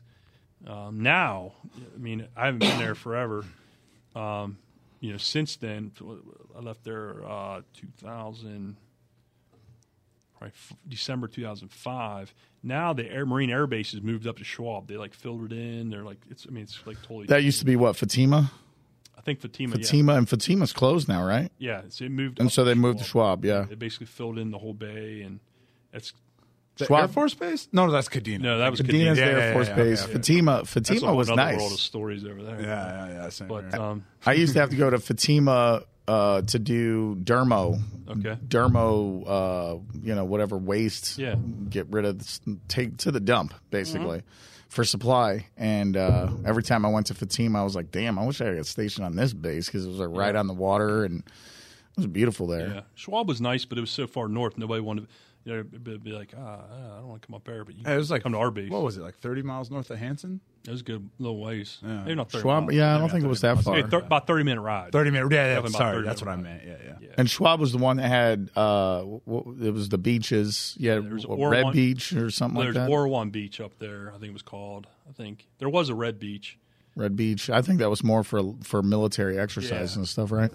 But then, but then there was also like a R and R kind of a beach. Well, and out then there. further north was like the Air Force R and R stuff. I mean, Air How- Force always got nice stuff. How long were you in Okinawa? Eight and a half months. Eight and a half months. Did three months up at Fu- Fuji though, Mount Fuji. Nice. So- Yeah, I would have liked that. I flew. I flew into Tokyo, so I got to see Mount Okay. Fuji. Yeah, I got to climb it with my took my platoon of Marines up it. It was it was breathtaking to just fly by it. I can only imagine. It was it was it was experience. It was pretty cool. Start off sweating, soaked like a hot summer day, and you get top. You got full Gore-Tex beanie, gloves on, eating a, eating a bowl of noodles. You got to is- uh, this is. Am I dumb asking this? You got to the top of Mount Yeah. Fuji? Yeah, took us Jesus. I don't know about six and a half hours. I'd say to take the platoon up. Um, and Did you start? Did you start up in altitude? Yeah, you start at what? There's a start point. Um, I don't know. What, I don't know where it was. I don't know what the altitude of it is, but uh, to put in perception, right? Like a Marine Corps standardized hike, right? You usually hike for 45 minutes, take a 15 minute break. It's usually at, at three, a little faster than three kilometers. Three kilometers an hour, right? So, Yeah. but it is thing. So uh, we planned when I planned it out. I thought, okay, you know, standard walk for 45 minutes, take a break. Well, for 15 minutes. Well, we actually would go for about 15 minutes, take a break, everybody catch back up, and then walk for 15 minutes because it was it's super super thick. The altitude. Yeah, oh, altitude and it's super thick ash. Like think like loamy sand, but it's it's more it's much more coarser and thicker. Um, so like So- a very fine gravel. Um, it's volcanic ash, uh, volcanic ash, um, and it's just switchbacks the whole way up. Pretty much taking negative steps in comparison to like concrete. Yeah, it's it's yeah it's it's. Uh, some of the Marines were hating life. Yeah. Yeah, but that's got to be one hell of a memory to be at the top. Of Yeah, that. it was amazing. I said we started together. We're going to finish together. I didn't give my guys an option. We're all going to make it as a unit. Um, one of my senior Marines, Sergeant Meyer, he was like a 32 year old sergeant, and uh, yeah, he was hating life. He was the old guy in the platoon at the time, and uh, he was just hating it. But he made it, you know. I mean, they had the rest of their life. To, to Yeah, I mean, you you get to say that. You'd probably Absolutely. have. I don't know. Do you have pictures? And Yeah, oh, yeah, from we pictures. My guys wanted, you know, th- so as you're going up, they have different stations, and when you, it's the way they make money is they sell these walking sticks, and each station they'll burn in a symbol, like a, a Japanese symbol. So we got the top. My Marines are like, "Sir, can we can we all get branded, like with the top sim, like the symbol? Like they all want to like get burned with it." And I'm like. Par- Like the old enlisted me was like, absolutely, this is awesome. And then, but the officer in me was like, uh, no, we can't do that. Freaking Marines are always wanting some Yeah, tattoo. 'cause of then I'm like, you know, as an officer, I'm like, okay, well, if it gets infected, then you're not combat Yeah. affected. yeah, exactly. You know, uh, Your ass. yeah, yeah. you you you come back with an entire platoon of dudes with infected burns I on know, their. yeah, it'd be totally bad. I mean, part of me is like, man, that would still would have been cool. Like, I would have, you know, if I was by myself, I might have done it. You know, Yeah. Um, but yeah, you can't. Yeah, You had to be the smart guy in the group. yeah, yeah. You know, it's, you know, someone's got, you know. Where you at? Uh, oh, go ahead. No, no, yeah. Oh, I was just gonna say, where are you at now these days? Where my Like, what, what's going on in your life? Yeah. What so, are you planning? You're so, about to retire. Yeah, I got um, retirement. Uh, my my ceremony is May thirteenth. So today is what April first. Um, with my e, my EAS, my actual end date in service is is one October. Um, so I'm pretty much pretty much done because I got to have 120 days of leave plus another 20 days of PTAD and things that nature. So that's what you're doing right now. Is just using. Yeah, I'm just right now. I'm just kind of focusing on after 25 years, medical stuff, VA stuff, things of that nature. But um, yeah, I'm going to do the retirement 13th, 14th. Hopefully, you guys are there. Hell yeah. Um, for Mm, I'll one, be there. for one or both. Um, and then uh, at the end of May, we're moving. We're uh, packing up the, the last last uh, move. I think that'd be like number, move number 13. Packing it up. It's going to go in storage for a year. And uh, Christine and I and uh, our dog Sawyer, our golden retriever, are moving down to the U.S. Virgin Islands of St. Thomas. Hell yeah. So uh, with an end state, hopefully living on St. John by in there. So, How did you guys?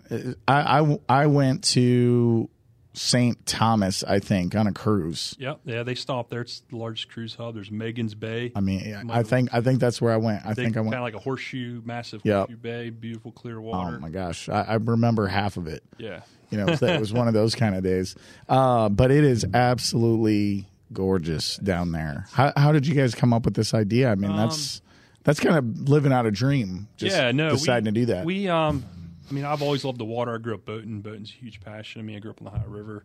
You know, people used to call us river rats. You know, things of that nature. Uh, but um, we both love the beach, and we both love going. We vacation all through the Caribbean, different places. Um, we said, hey, why not? Right? I mean, it's just another move. Um, we we we're we're financially able to do so. yeah, My daughter's growing up; she's 24. Why not live in the most beautiful Um, place you can think of? And it's you know it's why, why not right i mean a lot of times people you know i think in the move every two years or so with the military is you know it's we're we're we're accustomed to it right so I Yeah. think a lot of people stay in one place their whole life um, because they're right humans humans a humans are lazy right uh, and b they don't like change yeah. I They mean, like comfort. yeah, we like comfort based decisions, comfort. So we do what's easy, right? I mean, that's just, I mean, we all do that, uh, right? Yeah. So it's, and that's one thing I think the Marine Corps, right, get, breaks you out of your shell, makes you do more than what you think you can do, Builds your confidence, builds confidence. confidence, um, and then that's it. So we're, yeah, we're taking some risks and we're going to unknown, but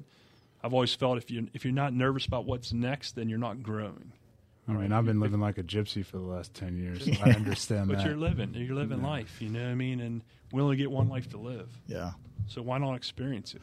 yeah. yeah. When I That's awesome.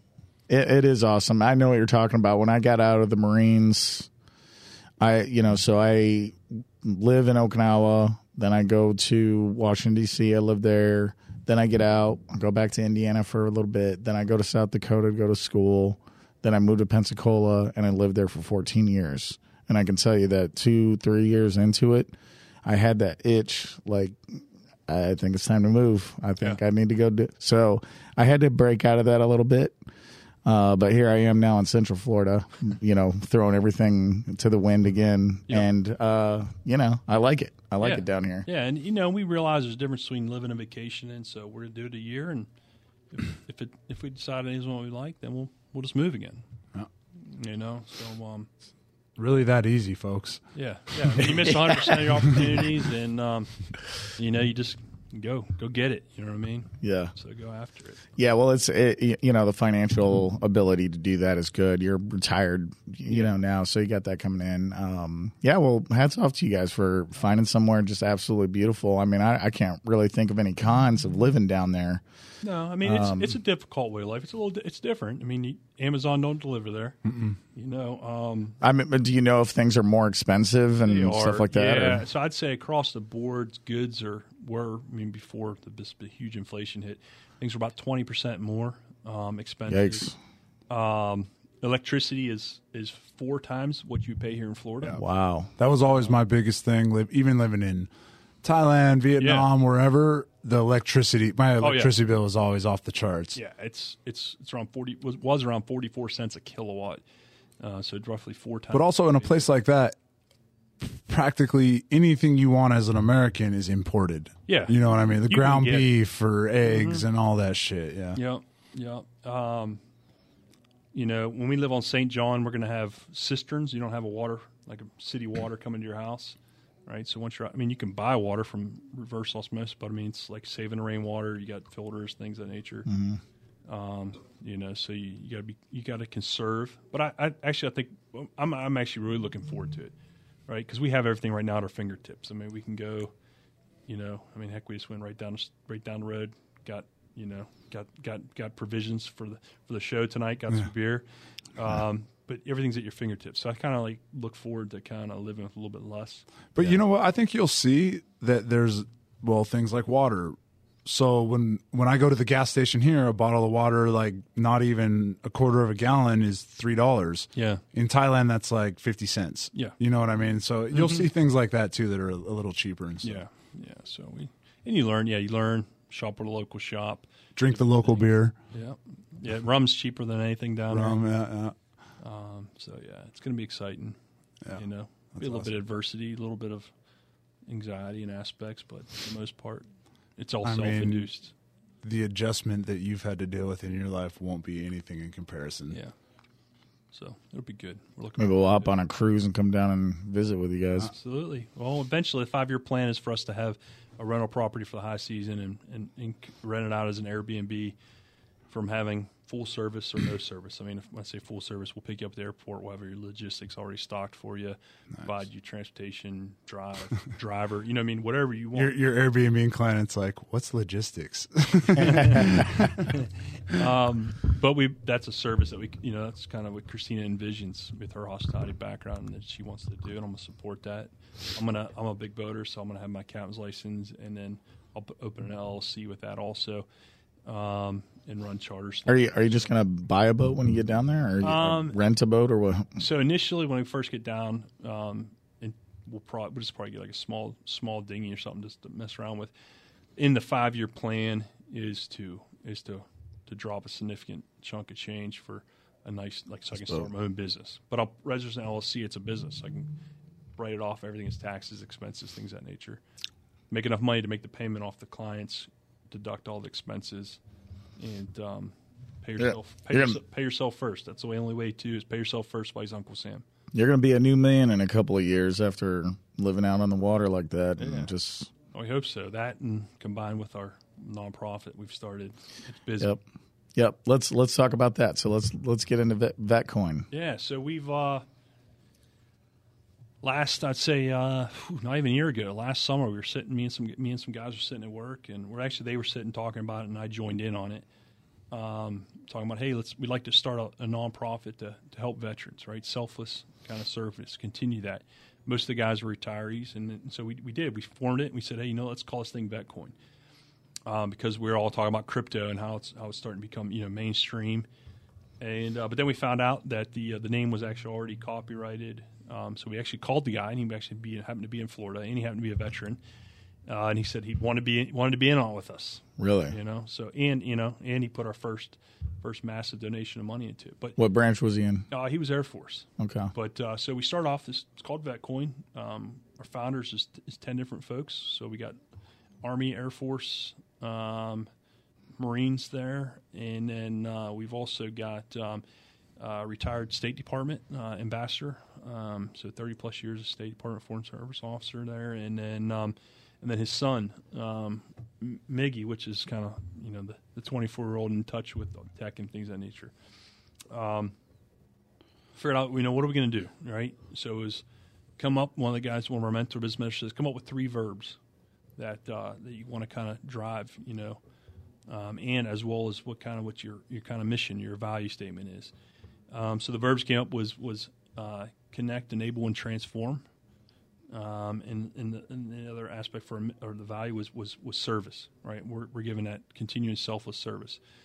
So we said, okay, right, that, that's kind of what we want to do is the verbs. How do you get after that? Um, we had the VetCoin thing, right? So we thought about it. Um, we started talking, thinking about the services we want to provide. How do you connect veterans, right? So one way to connect, um, we said is, hey, let's let's let's try to bring in together a repository of veteran businesses, veteran that are that are service oriented or product oriented, as well as, uh, as as nonprofits support veterans. So we're we bring those together. We're designing an app, kind of like Angie's List. Um, so that's kind of the connect enable. All right, is through uh, our technology utilizing a blockchain or, or coin, um, but as well as providing services to them or connecting them. Uh, example of a service right now we're doing enable is uh, we're, doing a, um, a, small business grant. So at the uh, our May 12th event here in Tampa at the uh, Tampa the Tampa Club, it's on Eventbrite um, in the afternoon, three to three to six. It's a free vet. We're going to talk veteran issues, but we're going to award a, um, a five thousand dollar grant to it to a small startup veteran business. So we have different small startups, veteran owned businesses that are that are presenting their their their business plan, uh, and then we're going to provide we're going to give them a, a five thousand dollar donation to continue uh, to they can add to their capital. So that's kind of that's kind of the, the connect and enable and then transform the same thing is bringing the community together, continuing. Um, we're looking at future for housing projects, jobs, transition and networking.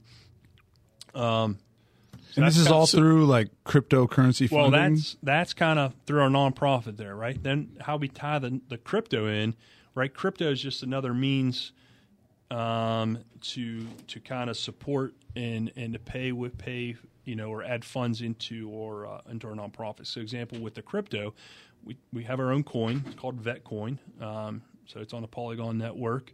Um, you can purchase it. Right now, we're building a liquidity pool um, before it goes onto a market. But it will also have what's called Vet Cash tied to the U.S. dollar that our vendors can use as form. People can use as form of payments with the vendors associated in our oh, app. Wow. Um, and then, like anything, everything has a transaction fee. In the crypto world, it's called a gas fee.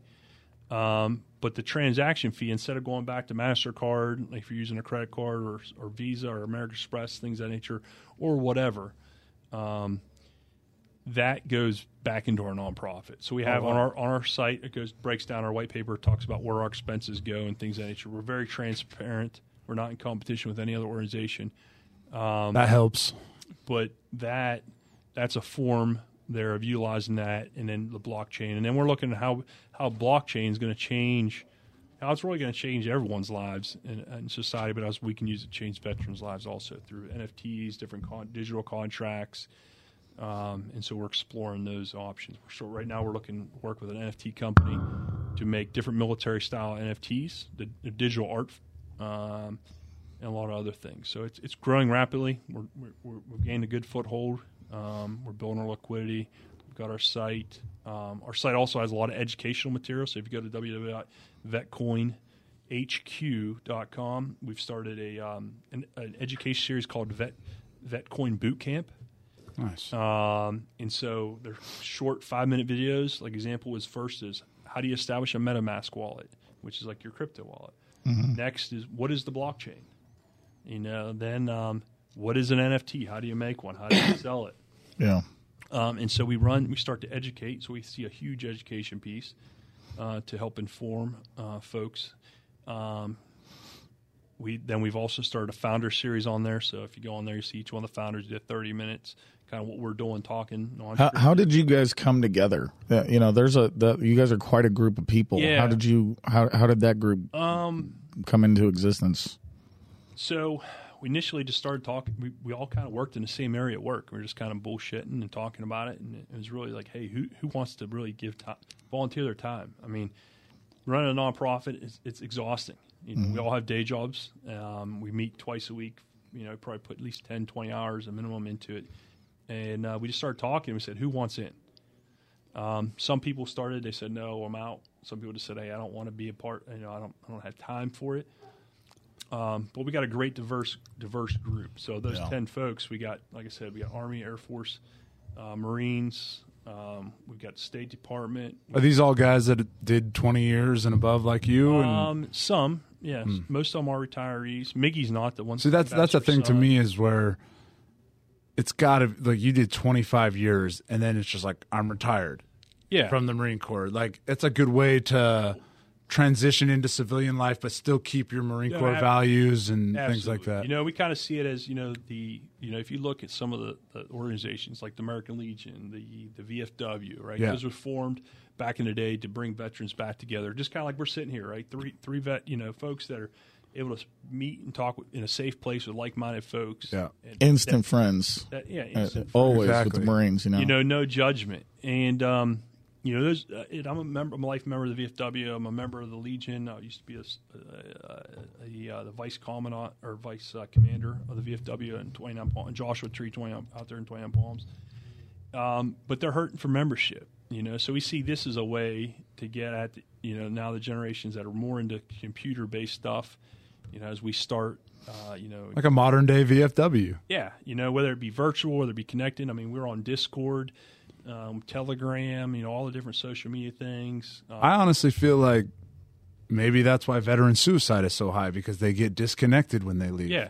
Well, no, you're absolutely right. You know, one of the things that we've talked about, and um, our our, uh, our our president really hit it was, you know, a lot of veterans. You know, you're like both you guys. You both did four and out, right? Yeah. Mhm, So right. you were shaped, and your whole perception of the Marine Corps is based on that four years. It could have been potentially one. A lot of times, one company, one company commander, right? One first sergeant, right? It could have been good or bad, right? I've been fortunate to to PCS a million times and see different things.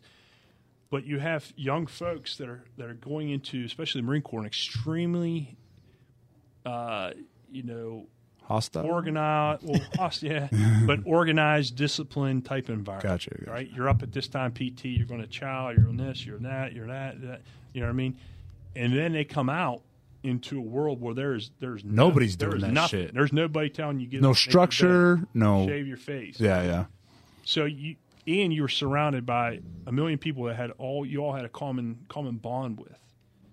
Um, so bringing them back into an organization to connect, whether it be virtually, whether it be if in the future in our Vetaverse, which gets called a meta, you know metaverse, we've now called the Vetaverse, different ways to connect, to regroup, to have that kind of experience. Man, I, I think that's so like especially important now with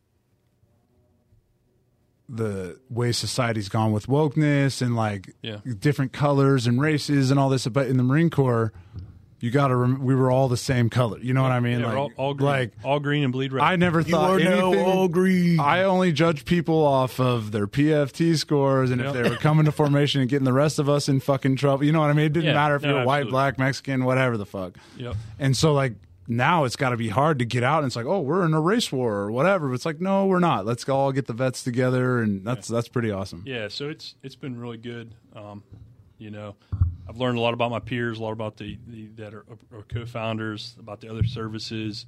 At the end of the day, we're all there for the same reason, right? Selfless service for a nation, to fight for the individual left and right of you, um, Humanity. and, and, and to give back, right? It's doing Yeah. the right thing. So that's one thing that's driven us is the selfless service to continue to serve Man, that's fucking awesome, bro. those in need. So that's why I always say, you know, help us to help those who need help. Us, you know, with our businesses, I say, hey, let me help you to let me help you to help me to help those who need the most help. Yeah. I'm going to advertise for your business. I'm going to market it and different things. I'm going to connect you with veterans, connect you with other businesses, but then ultimately, the the the the small fee that we get or through donations that goes back to actually attacking veteran issues and, and, and benefits and things like that. Yes, sir. So Where where are you guys at right now?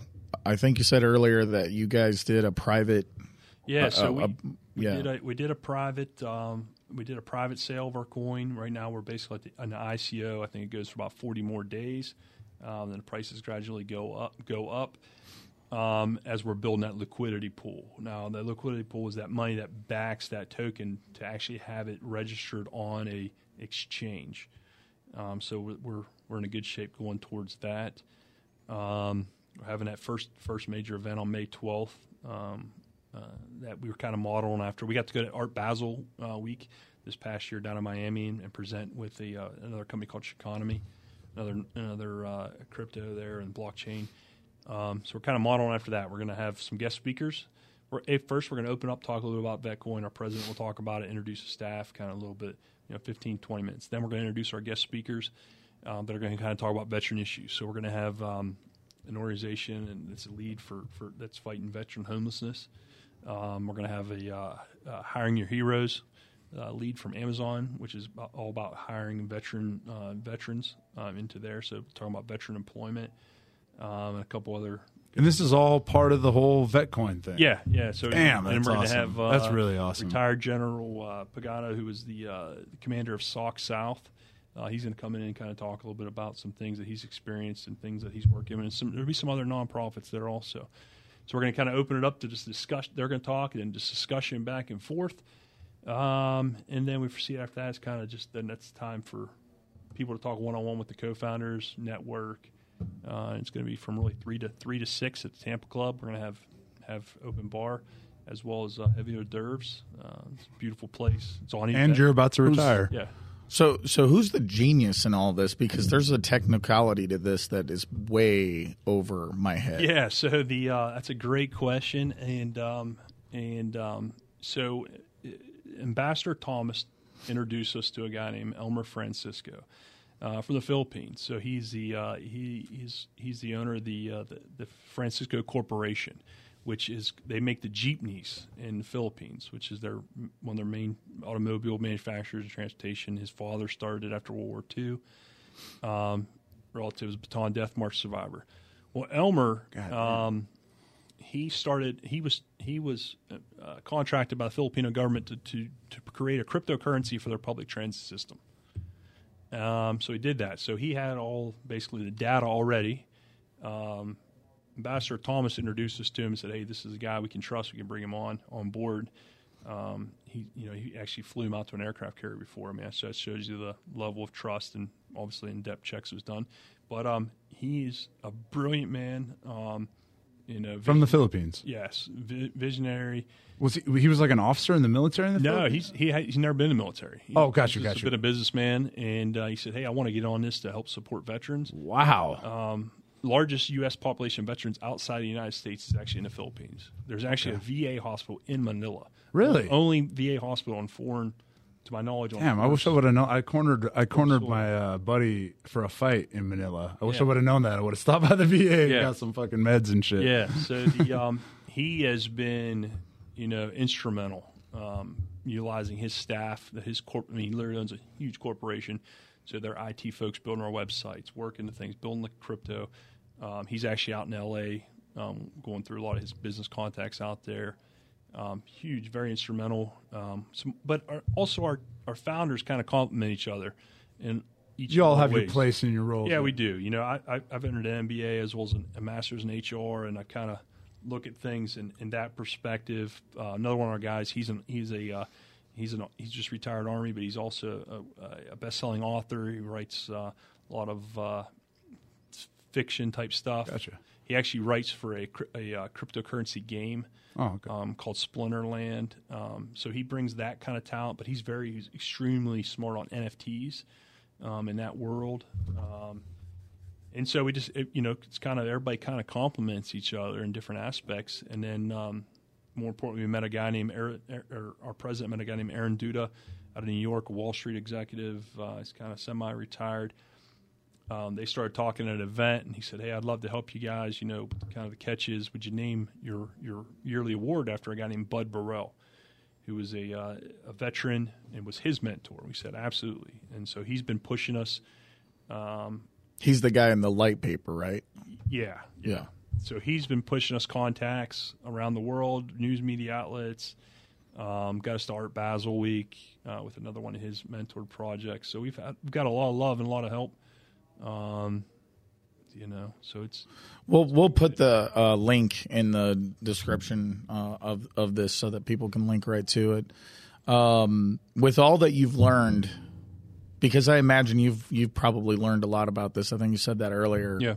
In the last six, seven, eight months, um, what what's the easiest way that you can describe this to to a layman? I, I, you know, if if I can offer that opportunity, just break this down, especially learning learning what you have and seeing that journey of knowledge that you've gone through. How do you break this down to explain this as simple as possible to maybe somebody who's not very active with cryptocurrency, Yeah. uh, things like that? Yes, I think you know it's as a nonprofit, which is a you know five oh, we're a five hundred one three c from the from the IRS. Um, usually with nonprofits, people make a donation, right? I want to help this organization. I'm going to make a donation. Um, the difference is we also, and this is this is legal on the IRS and everything in the United States. You make a donation, but we're also going to give you you're going to your donation in return will give you you're really you're purchasing cryptocurrency. So you're purchasing think of stock in our business, right? So a donation equals some coin. currency. Yes, yes. You can make a straight up donation, but why would you if I'm going to also give you something in return that potentially Yeah. has future value? But then, but then you can, just like Bitcoin. Yeah, in the you can still purchase Yes, in the future. in the future as we connect So- businesses, it becomes currency. Wow. Um, you know, a lot of people think that it's it's something new. I mean, a couple hundred years ago, people were trading buttons or objects. I mean, currency is just an object, whether it's paper, whether it's a button, whether it's a gem, uh, or whether it's the future through digital assets. Um, So when are you guys going? When when are you planning to have this out there for the public to do to do that? so you can purchase it right now, Okay, you can. um, and, and that's building our liquidity pool and putting into our nonprofit. So Like starting a profile in Yeah, Vetcoin. yeah, you can start purchasing right now. You set up a MetaMask account. Um, you go on our website. There's a handful of different ways you can purchase it, whether buying it through Ethereum, buying it through Bitcoin, direct from bank to bank, your bank to our bank. Um, we've got Cash App, um, and you'll receive crypto. Now, once we build our liquidity pool and get it on an exchange, then that's when it will tie to it to the dollar, um, and then you can actually start using it. You can just sell it. Um, we just met with a company out of London that basically provides you digital, digital or physical debit cards associated to your account. That would we would be a liquidity, the bank. So we'd literally be a bank per se, right? We have resources that this company backs, so they're making the transactions.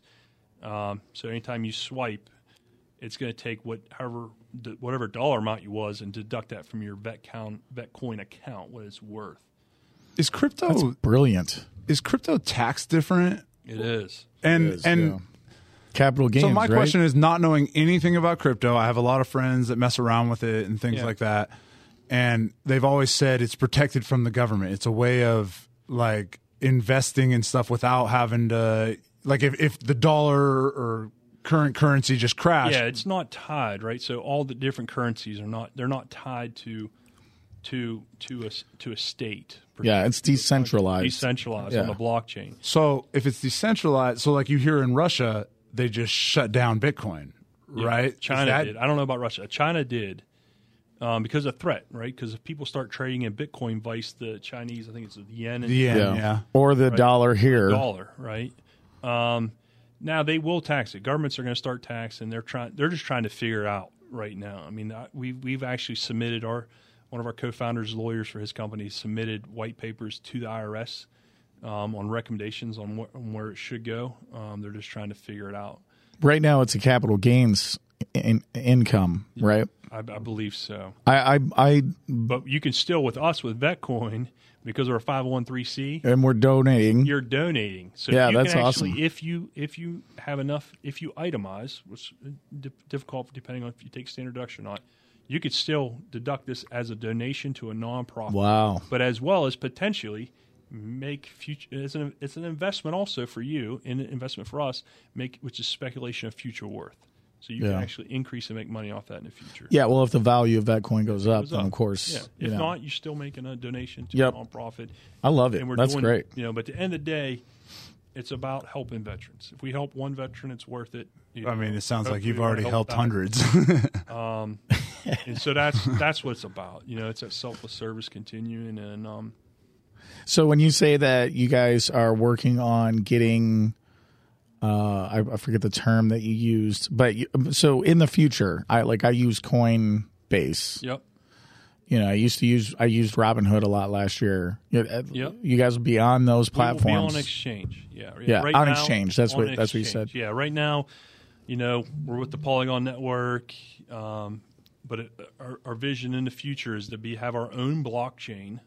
yeah, Um, so we're not paying fees to anyone else. You know, we're getting change because the gas fees, right? In, in cr- cryptocurrency, when you when you when you spend it, when you change it, you know, it's like just like the stock market or mutual funds. You have an expense, but the gas fees can be insane. Same Yeah. with NFTs. I mean, uh, you can they could take fifty percent of your value away just in gas fees, depending on what you're doing. So.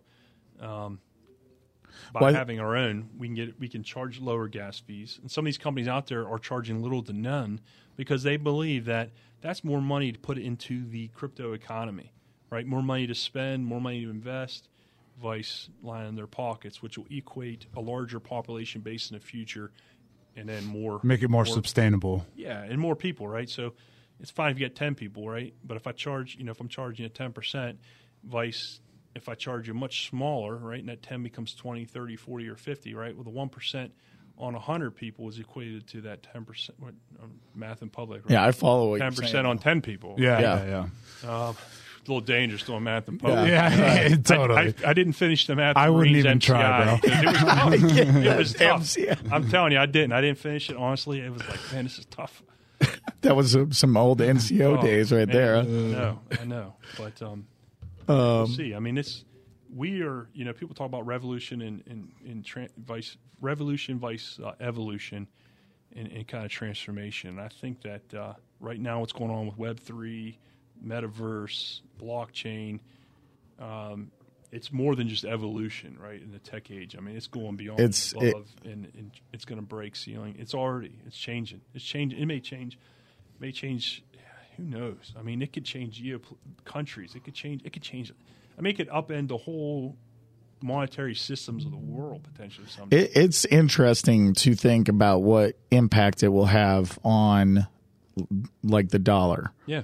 Um, it's a threat. And and frankly, if Some- people knew about the differences between these, there's no reason to continue to follow the ideology of the dollar. Um, the fact that there's a finite amount of any of these coins um, safeguards it from the inflation that we're seeing right now. Yeah, and and with the you know something I didn't even talk about, we, we haven't talked about, is that what's called the burn rate. So there's a rate that actually over the more you use it, the less there's in supply. So we don't we don't print no more. I mean, it, once we or digitally, there's X. You know, say it's ten, and I think it was like one. I I think that was also on your website. Yeah, it was it's like on there, our One burn point rate. one trillion or something like that. Whatever it is. Over time, that number total value, total availability goes down, which increases your worth also, right? So, Now, why does that happen? I don't understand that. um, it's to increase increase worth. That's the whole. Point. But I mean, point, technically, how does that happen? Um, so with every transaction, there's a burn rate. So every time Okay. it's traded, there's a small percentage that gets that gets It just gets eaten out. eaten out Eat- of circulation. Huh. But that's I the whole. point. all, to- all cryptocurrency. That's the whole point of cryptocurrency is to have a cap, right? yeah. Right. Because if you can just print out money Yeah. like we're doing right now, Yeah. like it, go, just it goes back worthless. It, it goes back to like the silver standard when there was only so much silver in the world, or the gold standard. There's only so much gold, and so you should be able to take a dollar and exchange it for one dollar of gold. But we got completely away from that, like in the 40s or 50s or something. I think JFK might have been the one that got rid of it. Um, but you know now they just print and print and print, and your dollar just becomes worth less and less and less. Well, that's inherently not going to happen with cryptocurrency. Yeah. No, and, and the, the amazing thing about the blockchain, it's 100% trans, transparent.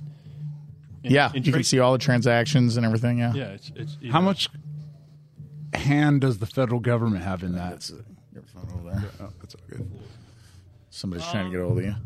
right now, um, I mean, these are decentralized. There is no Now they're they're trying to do different oversight. you know, I just don't know how things. long like It's- they would let that go without having any control of it. Well, I think I think they're all making money off of it right now, and then and then the politicians Yeah, are probably going to drop in. And Joe Biden was even saying here recently that he was going to try to regulate it somehow. Which They, they want tax money, right? I mean, Yeah. the government always wants tax money. We, you know, and especially in the, the handout society that we have now, we need more taxes, money to to, to, Pay for everybody that has their hand. Hunter out. Biden's coke habit. But Anyway. the, um, but but he but Biden actually is supportive of crypto, to my knowledge of cryptocurrency and some of the initiatives.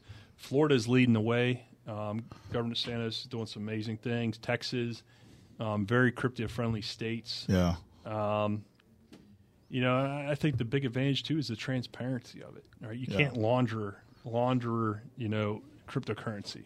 well, it it, You, know, it, you can't do some of these other things uh, that you can do with, with, with regular cash. maybe it's my uh, v- vast difficulty in finding anything positive about Biden, but it, it if he is a fan of all this, then what on earth are we doing with that new uh, six hundred dollar like uh, reporting all six hundred dollar transactions to the government? That doesn't make any sense. I mean, the crypto solves that. So why on earth would that be? Maybe maybe I'm too uneduc- uneducated on the particular topic, but I, I think it's going to take everything's going to take time. We're still stuck. You know, this is a massive change, and I think that you still have generations of people um, that are not ready for it yet. That are, I mean, I am, I am, st- you know, I mean, our age is kind of the upper upper tier of it, right? That's getting into it. I mean, it's folks usually younger than us. Average Yeah. age is late twenties, early thirties. Um, that really understand it because they're more into the computers and different things um, right? Society, we're gonna. It, it takes time, right? I mean, to change. I mean, look first. Look at America, right? It's not that old, right? First of all, but then we're so used to paper money, yeah, right? I mean, my dad still has cash on him twenty four seven. I don't even know if he has a debit card. He don't like it. Goddamn. You know, I pay all my bills automatically online. They go through it. You know, I think I write. Only the only reason I write checks because landlord I never had auto banking, but. You know, uh, I don't even go to. If my wife didn't used to work at a bank, I never would have went to a bank. You know, all three houses I bought online, vehicles online. Um, so we're more comfortable. I think it's going to take a lot more time um, for everything else to catch up. I mean, heck, when you got people in Congress that have been there longer than we've been born, Yeah. they're alive or 30 years, right? They're entrenched in old systems, old habits, the routine. Um, and it's going to take time to get these younger generations in there and, and make change. and the older and and the older generations. Yeah, I it- mean, it's I, I I feel I understand this stuff somewhat. Um, and I I've I've I played a lot in crypto Yep. and all that last year, and heard learned a little bit about some of the buzzwords and all that. But it feels like there's a big whiplash learning Oh, yeah. curve coming for a lot of people. Yeah, no, and that's why we're trying to do the, the, yeah. vet, the vet boot camp, the Vetcoin uh, boot camp series. So you go on there, and these five minute videos that kind of break it down Barney style. Ah, You dang it! I was gonna say that. yeah, you know, and that's and that's what we try to do is try. You know, I'm constantly on them about hey, let's let's let's simplify this, right? We call it kind of Napoleon Corporal. Right, where Napoleon would explain his battle plans to his young enlisted and said, "Hey, if he understands, then my general should be able to execute him flawlessly." Yeah. Next man up. Keep, yeah, keep it. You know, the KISS principles, right? Yep. Keep, keep it simple, stupid. yeah. and and we're working through that. I mean, our, our CEO is a great guy; he's brilliant. We have a lot of other guys that are brilliant, um, but they're brilliant, right? So things that come to them very easily, the, the average individual it, they don't get it. Hey, dummy. Um, and I and I helped a couple individuals today that are super super smart people, and he's like, man, I just. I, you know, it, it, it's, it's a process. I was like, all right, first you got to do set up a MetaMask account, then you got to make your transition. Make sure you put your account number in because that's where we got to deposit it to. Then we got that's on now MetaMask. Now we got to change over to the Polygon network, Yeah. um, and it's it's tough. And Polygon is one of the cryptos, right? That's uh, am I remembering that right? I think I Um, have Poly Poly something. It's what it's it's um Polygon, I think it's Polygon. it's one of like the networks kind of. It's, I mean, I'm not an IT. Maybe maybe I'm po- Uh, I'm I'm dis- I'm distracting us from something. It's a blockchain that we're in with. Yeah, I see. I see. blockchain we're in I Yeah. believe that's the way to say. it. I wish wish I would have had our you know or Aaron Bazin, our president, was supposed to come with me. He's he's he's a little more technical savvy than I am. Um, Yeah. But um, but yeah, we're getting there. Tell him tell him the invitation's out. We would like to hang out with him too. I was looking forward to hanging out. Yeah, he's uh, a great dude, um, smart guy, and um, that's why I made him the president. We're like, hey, this is tag you're it, you know. But uh, he's the right man for the right job. He's doing Yeah. great stuff for us. So it's- Three three Marines talking to the president of the of the that was, I, you know, as an enlisted Marine, you're even even to this day. I've been out for 15 years. Yeah. I'm still like, oh well, this guy's a lieutenant colonel. I gotta. yeah, I, You've I have the same you've been- thing. I I, it, I I have the same exact thing. Yeah. Yeah. So it's it's nice. You're just fucking laid back, and this has been a fucking awesome talk. see is what you get. Yeah. I always jokes I wasn't off, always officer material. Yeah. if I still am. Well, it helps. It helps that you came from the enlisted Yeah, side. and that's what Yeah, that's yeah. really what is kind of defining me in my career, right? Um, you know, what's what as a young lieutenant, you know, one of the things at base school, some of my peers hated me because they put you in billet positions, right? Later, squad leader, platoon commander, this. You know, I treated people just like I did when I was a squad leader, right? And they're like, "Man, you know, you got no tact. You know, the way you come across." I'm like, "What? I told you what to do, right? You don't do it. Like, fucking do it." You know what I mean? Um, but then my other friends, they, one of this one guys, uh, he called me. He said, "Dude, you're always an habitual line stepper," and uh, my kind of guy. and I was like, you know, I, I know I know where the line's at. I'm not afraid to push it, you know. And I, I step over it quite often, but I know when to get back across it. Um, he's gonna retire as a major, so I'm like, ah, you know, Yeah, that's another thing I want to point bit. out is uh, your. So you did 25, and your senior drill instructor, and then another one of your drill instructors is still fucking in. yeah, yeah, That's crazy. That is crazy. yeah. So they're they're getting re- Sergeant Major Lunsford Marcent. Uh, Sergeant Major will be on retirement. He's retiring later this summer.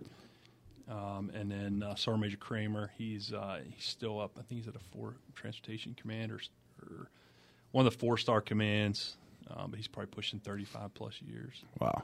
But um, but yeah, it's um, We appreciate you No. fraternizing with us today. oh yeah, it's uh, yeah, yeah. Hey, you know that's one of the cool things is once once you drop them retirement papers, Yeah, I, yeah. I can do whatever the hell. I can do, wait, wait minute, shave my head, send me to rack. I've done that multiple times. Yeah. Uh, actually, I volunteered to go back multiple times. Um, Oh, shit. you know, so but um, but yeah, no, I just try to be real. You know, don't You be are real. Um, treat people like you want to be treated. Um, I mean, I can be a raging asshole at times too, which which is fine. You know, It's time it. It's in the. Marine DNA. Yeah, I mean, we're in the field or a combat environment. That's that's game on. That's our, that's that's what we do for a living. A little more laid back and garrison. Just don't check if I've made my rack or not, all right? But um, but no, I mean, my wife's put up with it. Um, it's funny. She has like learned to sing over twenty years of different things and talks like she'll say "say again." You know, In there say- like swimwear. You know, she'll say, uh, you know, Eyeballs click. yeah, the uh, sweet, you know, shui shui, which is kind of like so so, and everything. Yeah. Good to go. she'll say it. Uh, but um, but yeah, no, uh, it's um, yeah, no, it's just great to be hanging out with you guys and talking. I really appreciate having me. Yeah, absolutely. It's been, uh, Hey, we really appreciate having you, honestly. Great. Well, is there any, any final things that you'd like to say about Bitcoin, or you think you? I mean, we put it out there. I yeah, think no, people put it understand what it is. feeling- I think that um, you know, no matter what you do, you know, what I mean, you know, uh, a lot of people just think about themselves too much. You know, what I mean, think about helping others. Think of you know, we're a community, we're a country, we're a nation, right? The, the selflessness. Um, you know, um, this is ways for us to help. You know, if you want to help, help out a nonprofit. It doesn't have to be us. It can be anything, right? But help our veterans. They've given, you know, emotionally, physically. Um, you know, most of us highest divorce rates in America, highest family issues, highest problems, mental health, Suicide. Suicide, yeah. All that Um, there's a lot of things that they give, um, and um, but just be a good American at the end of the day. Be thankful. I mean, we're appreciative. You know, I heard a story today that uh, that from uh, we worked a lot of foreign service, foreign services, and you know the uh, president or you know, our president Bazin, he was you know when he was a I think he was a major. He said he was over in uh, one of the countries, Britain or England or somewhere, and they were in uniform with a couple other because he worked with NATO. And an American was on tourist tourist come up to him and said, "Hey, thank I thank you for what you're doing. We appreciate you." Blah blah. He said the other countries were like blown away. They're like, why'd that person come up and thank you? Like no one ever does that in our country, you know. So that's the patriotism we still have in America. It, it hasn't, you know, Well, you know, just keep it cool and don't. I got I gotta say so. Oh, no, maybe I shouldn't. But I'm from Portland, and um, I came down here to the south, yeah, and it was like they found out me and Jake Marines at the fair, and we had some like friends working at our like a stall there, and like everybody. Oh, thank you for your service. Thank you for your service. Thank you. And whatever with that, however you feel about that. Yeah. But like in Portland, Oregon, that doesn't happen. yeah, yeah. To me, I feel, yeah, I think my family. I mean, I just did what I love to do for the last twenty five years. Yeah. At Yeah. their detriment and their sacrifice. Yeah. I didn't sacrifice. I, that's what I love to do. Yeah. Ah, I mean, maybe my maybe body, you don't think you sacrificed, but, But, uh, you fucking but I sacrificed. had fun doing it. You know, never been to, never had the most fun being so miserable, right? Hell yeah. Well, you got to the finish line, sir, and now you get to now you get to really enjoy the fruits of your labor, and uh, and you're choosing a pretty cool way to do that. Yeah, we're gonna enjoy it and learn and have a good time and hopefully create good, good lasting friendships with you guys. Fucking A. So, Yeah, well, shit, we'll come down to St. I Thomas. I mean, the beer tastes good here, but it tastes real good on a Hey, I know No, that. you- I've been living that. yeah. On the Yeah, beach, it's always better. Yeah. absolutely. There's something about it. I don't know. Yeah. I- weird, huh? Mm. We'll have to get out on the boat all together. Oh yeah, yeah, yeah. He's, he's in the Do boat. you, club. do you have a boat? Not right now. No, we. I, I got one. I got the boat club. Okay. Yeah, Oh, awesome. so we Yeah, we'll meet we you in Tampa. We just went out last week. okay. Yeah. Hey, I'm always good for fuel and beer. Yeah, and we, and, and we can go uh, off the dock right right over there by your house. Yeah. uh, right downtown. Yep. Tampa. No, that'd be awesome. That'd be Fucking awesome. A. Yeah. Yeah. No, absolutely. Well, fuck it. Let's go eat some chicken and drink some more beers. Cheers up before we get out of here. Hey, sounds like a plan. hey, Semper Fi. Semper Fi. Thank you. Thanks, guys. Thanks, guys. Have a good day.